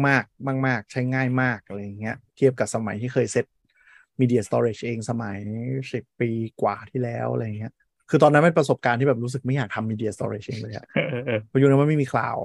เออโอ้โห แต่ต้องทำไงยุคนั้นเพราะมันไม่มีคลาวใช่ไหมทุกคนก็ต้องมีแบบอ่ะไฟล์ที่มันทุกเครื่องในบ้านเข้ามาได้อะไรอย่างเงี้ย ซึ่งแมันแบบพอฮาร์ดดิสก์พังหรือเน็ตกระตุกปุ๊บก็จะแบบเออเซ็งแล้วพอมายุคคลาวเราก็แบบไม่ได้หันกลับเลยมอง ถ้าสองสองศูนย์ plus น่ะมันจะประมาณหมื่นหนึ่งนะฮะ ส่วนถ้าเจ็ดสองศูนย์ plus มันจะประมาณสักหมื่นสามคือถ้าอยากเผื่อว่าแบบว่าโอเคหมดต่อไปอยากจะมีลูกเพิ่มเออก็ก็ซื้อเจ็ดสองศูนย์ก็ได้ แล้วมันก็จะมีไอตัวของ Synology นั่นแหละที่เป็นเบฮาร์ดดิสแบบห้าลูกอ่ะ อืม ที่ที่ที่บอกว่ามันจะ headless ก็คือหมายถึงว่ามันไม่มีตัวแบบ CPU อะไรมา อืม เสียบเพิ่มเข้าไป อ่า แล้วทีนี้มันก็จะเห็นเจ็ดลูก อืม อืม แต่จริงๆมันก็ใช้ได้ยาวๆนะ เพราะตัวมันก็ไม่ได้กินรีซอสอะไรมาก อืม ใช่ไหมซื้อตั้งทีก็อยู่ได้ดีไม่ดีจะสิบปีเอาเนาะ เออ แล้วก็แต่ถ้ามากกว่านั้นก็จะมีแบบพวก 920 plus 920 plus ก็จะมีมีมาสี่ลูก อืม แล้วก็ต่อได้อีกห้าลูกเหมือนกัน อ่า ก็จะเป็นเก้าเนี่ย ดีอะแฮปปี้โซฟาทำไมายถึงว่าเออแบบ ถ้าคนใช้เยอะหน่อย อย่างเช่นไฟล์เราอาจจะยังไม่เยอะแต่ถ้ามีสักแบบสักสองเทเนี่ย มันจะเริ่มแบบลังเลแล้วคลาวแม่งก็ต้องมานั่งจ่ายรายปีแพง ใช่ แบบลงมา เราอยู่ในสถานะนั้น มีไหมอะไรอย่างเงี้ย นี่เราใส่เต็มแล้วเนี่ย อืม เดี๋ยวจะ ก็ ต้องเปลี่ยนฮาร์ดดิสก์ละ แต่ว่าตอนนี้ก็คือของเราอ่ะ เราซื้อ external hard disk มาเสียบต่อไปก่อน ยังไม่มีตังค์ซื้อฮาร์ดดิสก์ใหม่นะฮะก็ เอา external hard disk ต่อไปก่อน แล้วมันก็มันก็มันก็จะคือตัวมันก็ดึงไฟล์จากอันนั้นได้เลยเนาะย้ายไปย้ายมานู่นนี่นั่น อืม ได้ เออ แล้วก็ถ้าใครแบบจะแบ็กอัพรูปด้วยของอย่างอื่นนะครับ อย่างเช่นกล้องหรืออะไรอย่างเงี้ย ก็คือเอามาเสียบ มันจะมีพอร์ต USB หน้าหลังอะเสียบหน้าก็ได้ แล้วก็จะกดในแอป แล้วก็ให้มันดึงดูดไปทั้งหมดปุ๊บปุ๊บไปเสร็จ หรือไม่ นะ ก็เข้าไปแบบเบสิกเลยไฟล์สเตชันอย่างเงี้ยแล้วก็กดลากเหมือนที่เราเคยชินใน Windows ใน Mac ก็ได้ อืม เปิดลากแล้วโยนเข้าไป เหมือนไฟล์ Explorer ปกติก็ใช้ แต่มันมีแอปที่ที่เราเซตไว้ออโต้ได้ เสียบปุ๊บดูดปั๊บ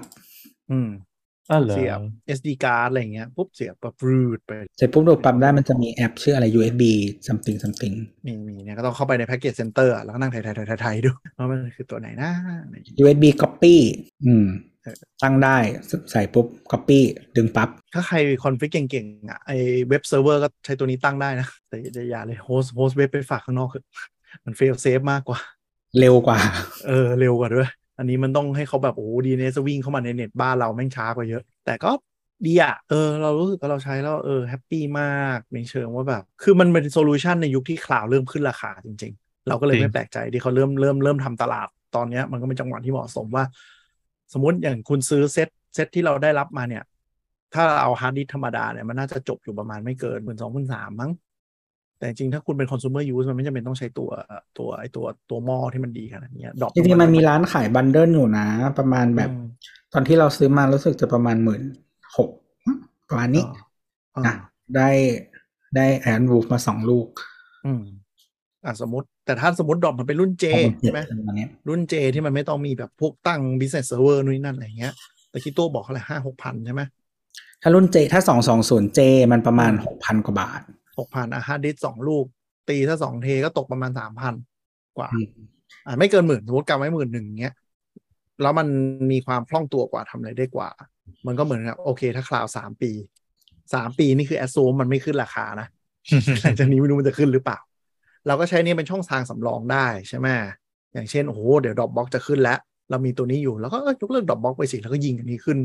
คลาวอันใหม่ มันก็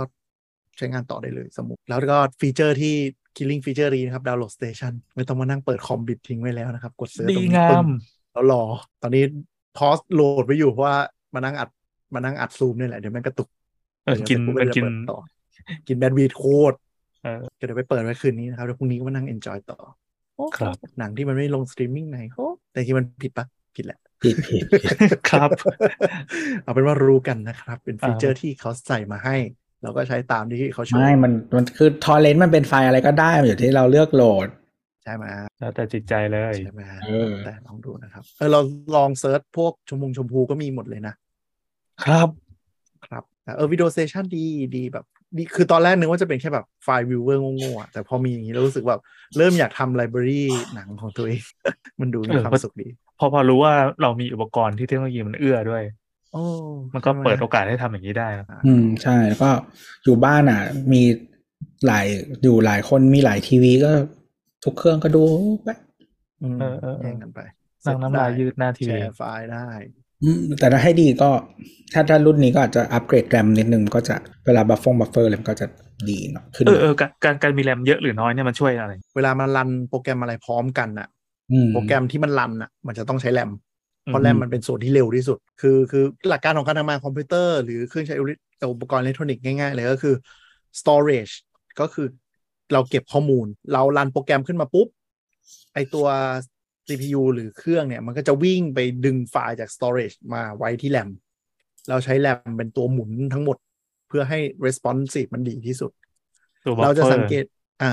พอสังเกตดูว่าใครแรมหมดอะทุกอย่างจะค้างหมุนช้านู่นนี่นั่นอะอาการแรมหมดอะคืออย่างนั้น อืม เพราะว่ามันไม่สามารถแบบอังโครมเนี่ยชัดเลย พอแรมหมดปุ๊บ มันจะโหลดอะไรไม่ขึ้นเลย มันจะโหลดแล้วมันจะช้า คลิกเปลี่ยนแท็บก็ช้าเลยเพราะว่า resource ที่มันต้องรันอะมันดึงผ่านแรมไม่ได้ มันต้องไปดึงผ่านฮาร์ดดิสก์ซึ่งฮาร์ดดิสก์ต่อให้มันเป็น SSD อะ ก็ช้ากว่า อืม priority มันเป็นที่แรมนะครับ ก็ตัวนี้มันจะมีแรมมาให้สองกิกเนาะ อืม ตามสเปครู้สึกจะใส่ได้อีกสี่ถ้าเราจำไม่ผิดนะ ลอง อ่า ลองเช็คอีกที อะไรเงี้ยแต่ว่าถ้าเป็นรุ่นรุ่นแบบรุ่นรุ่นรุ่นเจรุ่นอะไรเงี้ยมันจะอัปเกรดไม่ได้ ก็ อืม ตะตามการใช้งานครับ อืมอืมอืมแต่คิดว่าถ้าเป็น home use ครอบครัวเล็กหนึ่งไม่เกินสี่ห้าคนเนี่ย น่าจะ handle ได้ แต่ก็ อืม โอเคคุณไม่สามารถแบบเปิดหนังพร้อมกันหลาย ๆ คนแยกสตรีมกันได้เนี่ยอาจจะโหลดหนักไปหน่อย อืม แต่ถ้าดีไม่ดีใช้แค่คนสองคนเนี่ยเราว่านะ คือถ้าเป็นไฟล์แบบเจ็ดสองศูนย์หรือพันแปดสิบอะไรเงี้ย ก็ก็จะไม่อะไรมากแต่ว่าถ้าแบบโฟคงโฟเคอะไรเงี้ยมันก็จะอันนี้นิดนึงนะฮะก็เออก็แล้วแต่ตามการใช้งานของเรา แต่ก็อ่าถ้าจะให้สรุปเร็ว ๆ ก็คือ ถ้าคุณเป็นคนอ่าใช้คำว่าอะไรนะ เป็น tech user แล้วกันไม่ไม่ไม่ได้เป็นแบบโอ้โหต้องขนาดเนื้อเลยขนาดนะที่เหมือนกับคุณเซ็ตคอมเองเป็นทำอะไรเองเป็นใช้ ลงโปรแกรมเองได้ เอออะไรอย่างเงี้ย ตัวเนี้ยก็เหมาะอยู่ แต่ถ้าคุณเป็นคนที่เกิดมากับ iOS ไปแล้วระบบมือถือไปแล้ว คอมพิวเตอร์ไม่ค่อยกระดิกเนี่ย อันเนี้ยอาจจะหนืดไปนิดนึง อาจจะไม่ใช่คำตอบที่ใช่นี่ แต่ถ้าคุณมีเพื่อน แต่ถ้าคุณมีเพื่อนก็เรียกมันมาเซตให้หน่อย เซ็ต แล้วก็ คุณจะเหนื่อย ให้ แค่ มัส ครั้งแรกปะครั้งต่อไปก็สบาย ใช่ใช่แต่ถ้าคุณเซตเองอ่ะอาจจะงมงมๆช่วงแรกนิดนึงสองสาม อืม วัน แต่พอเริ่มอยู่ตัวปุ๊บก็จะอ่ารู้แล้วมันคือใช้อะไรยังไงบ้าง อ่าอ่า ไม่ยากไม่ยากถ้าถ้าคุณเป็นคนใช้คอมพิวเตอร์เรียกได้ว่าไม่ยากเลย คือเท่าที่ดูเมื่อกี้เออมันง่ายจริง ๆ มันง่ายขนาดที่ว่า ง่าย อย่างเราเนี่ยลูกลูกยังเด็กอะสอนลูกทำได้สบาย ก็สอน เออ สอนลูกได้อยู่แล้วสอนคนแก่ยาก ๆเออใช่ใช่กำลังจะบอก เเเเอออันนั้นปัญหา เออ มันคือเลเวลประมาณใช้ Windows อ่ะ ถ้าถามเรานะ ถ้าคุณ อ่า ใช้ Windows ได้โดยแบบไม่มีไม่มี ไม่ได้ อะไรฟัก ใช้ อั ยา พ กชิบ มาก หายเลยวินโดว์ เออ แต่ถ้าแบบเป็นมนุษย์ที่แบบกูไม่เป็นเลยอ่ะ กูเป็นแต่แบบ iPhone เนี่ยก็ก็ก็อาจจะเหนื่อยนิดนึงอันนี่บอกไว้ก่อน คือ manage expectation ไว้ไม่ใช่แบบเดี๋ยวโอ้โห ไปฟังรายการนี้แล้วแบบเฮ้ยกูอยากได้เก็บรูป เออ เออ กูซื้อมาปุ๊บนั่งเออหนืดเลยอะไรอย่างเงี้ย แต่จะบอกว่าขอแค่คุณอ่านเมนูแล้วอ่านสิ่งที่อยู่บนจอไม่ได้ยากเกินไป อ่า นี่ต้องบอกก่อน คือมันเป็นมันคลิกคลิกอินเทอร์เฟซเนี่ยมันง่ายแล้ว แต่ถ้าคุณมาเลเวลขนาดว่าแบบ access ต้องเข้า URL เป็นยังไงอย่างเงี้ยก็คือแบบโอ้ไม่รู้จะเริ่มอธิบาย อ่า นะ เออนั่นแหละอ๋อแล้วก็จริง ๆ มันจะมีรุ่นแพงกว่านี้นะ ที่แบบ ถ้าอยาก เลยใช่ไหม ถ้าอยากกว่านี้ก็คือมันจะมีสล็อต M2 อะไรอย่างเงี้ย อู้ เอามาทำเป็นแคชได้นะครับ อู้ แต่มัน ประมาณ มันออโต้แมเนจใช่แหละเออพวกแบบหนึ่งหกสองศูนย์เลยประมาณเนี้ยนะฮะ ก็เติมได้นะครับ แล้วก็ลองไปเลือกรุ่นดูจริง ๆ มันมีแบบหลากหลาย คือ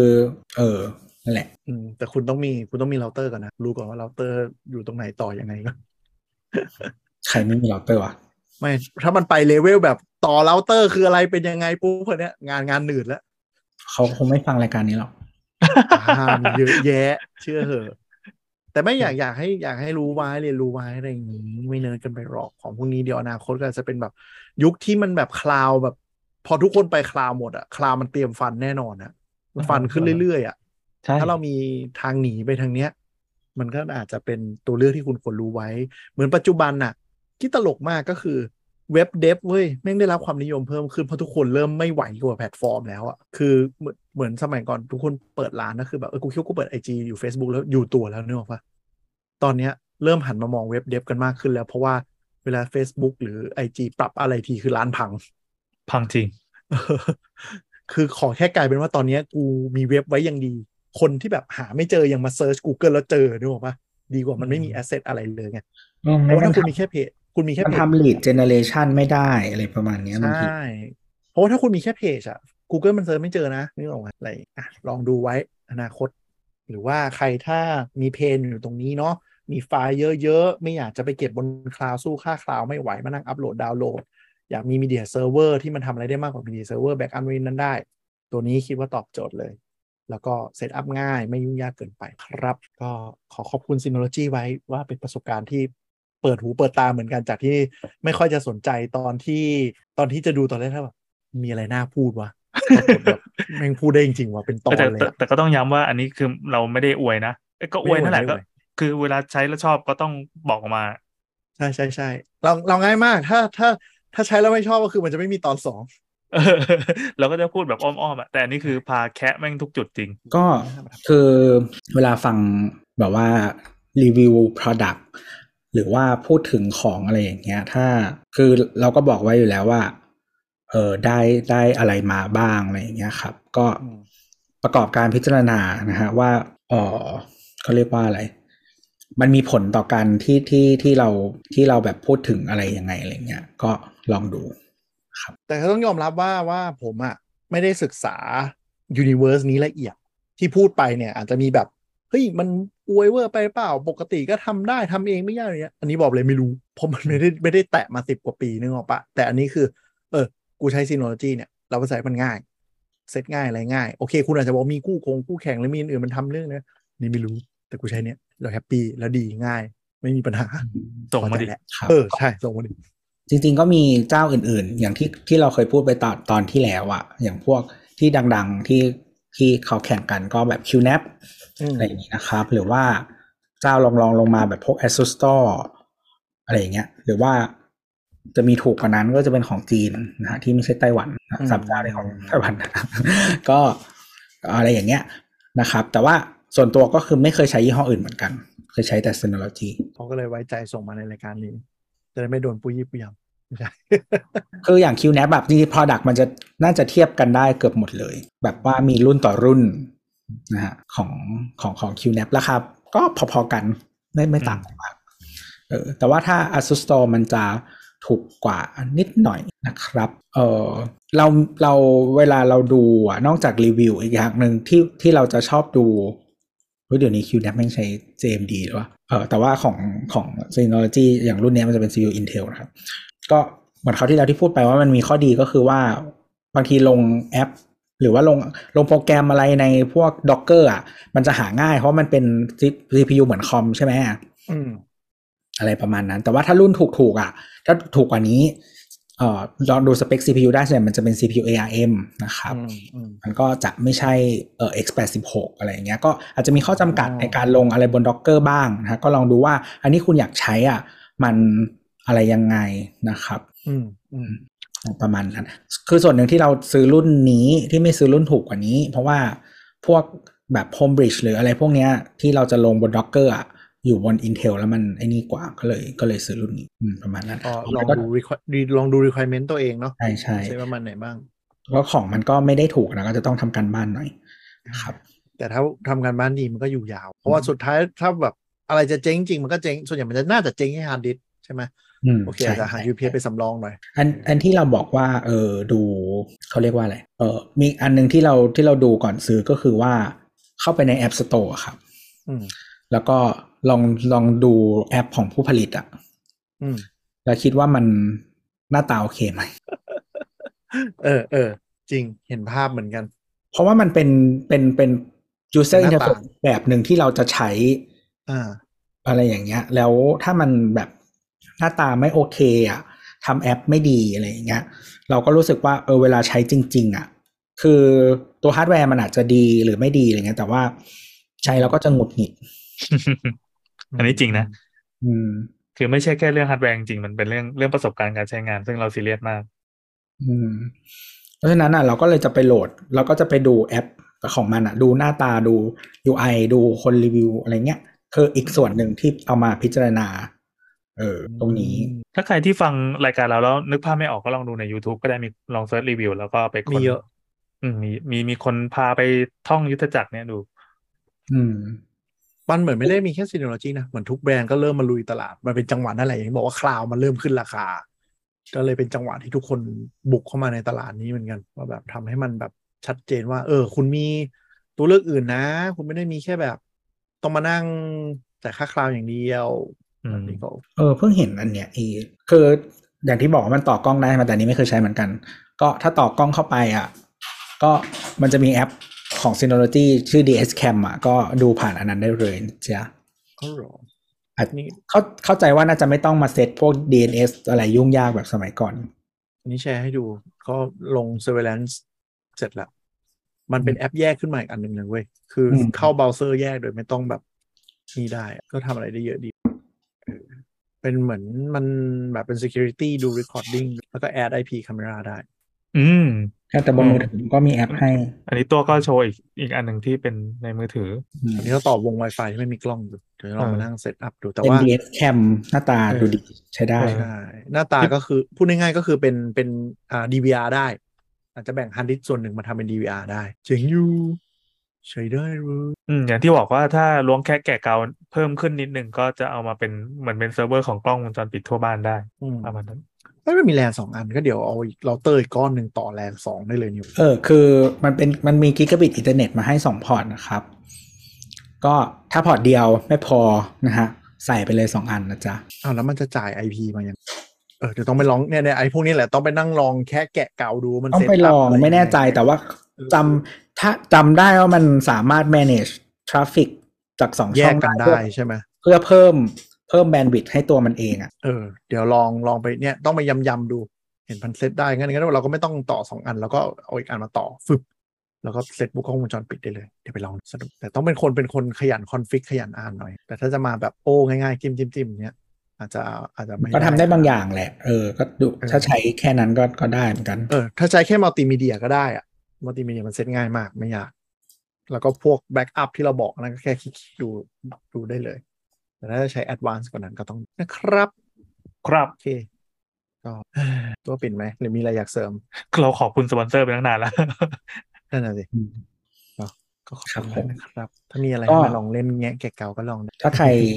เออแบบอยากถามหรือว่าอยากคอมเมนต์อะไรอย่างเงี้ยนะครับ ก็มาคุยได้ที่ Twitter t e c h t a l k นะครับเผื่อมาแลกเปลี่ยนกันนะครับ ครับ ถ้าใครอยากขอลิงก์หนังบางอย่างก็ทักไปที่เคนได้โดยตรง เอ๋ผมไม่ทำอะไร เลย นะฮะครับก็สำหรับวันนี้ก็ลาไปก่อนนะฮะ สวัสดีครับ สบาย โอเค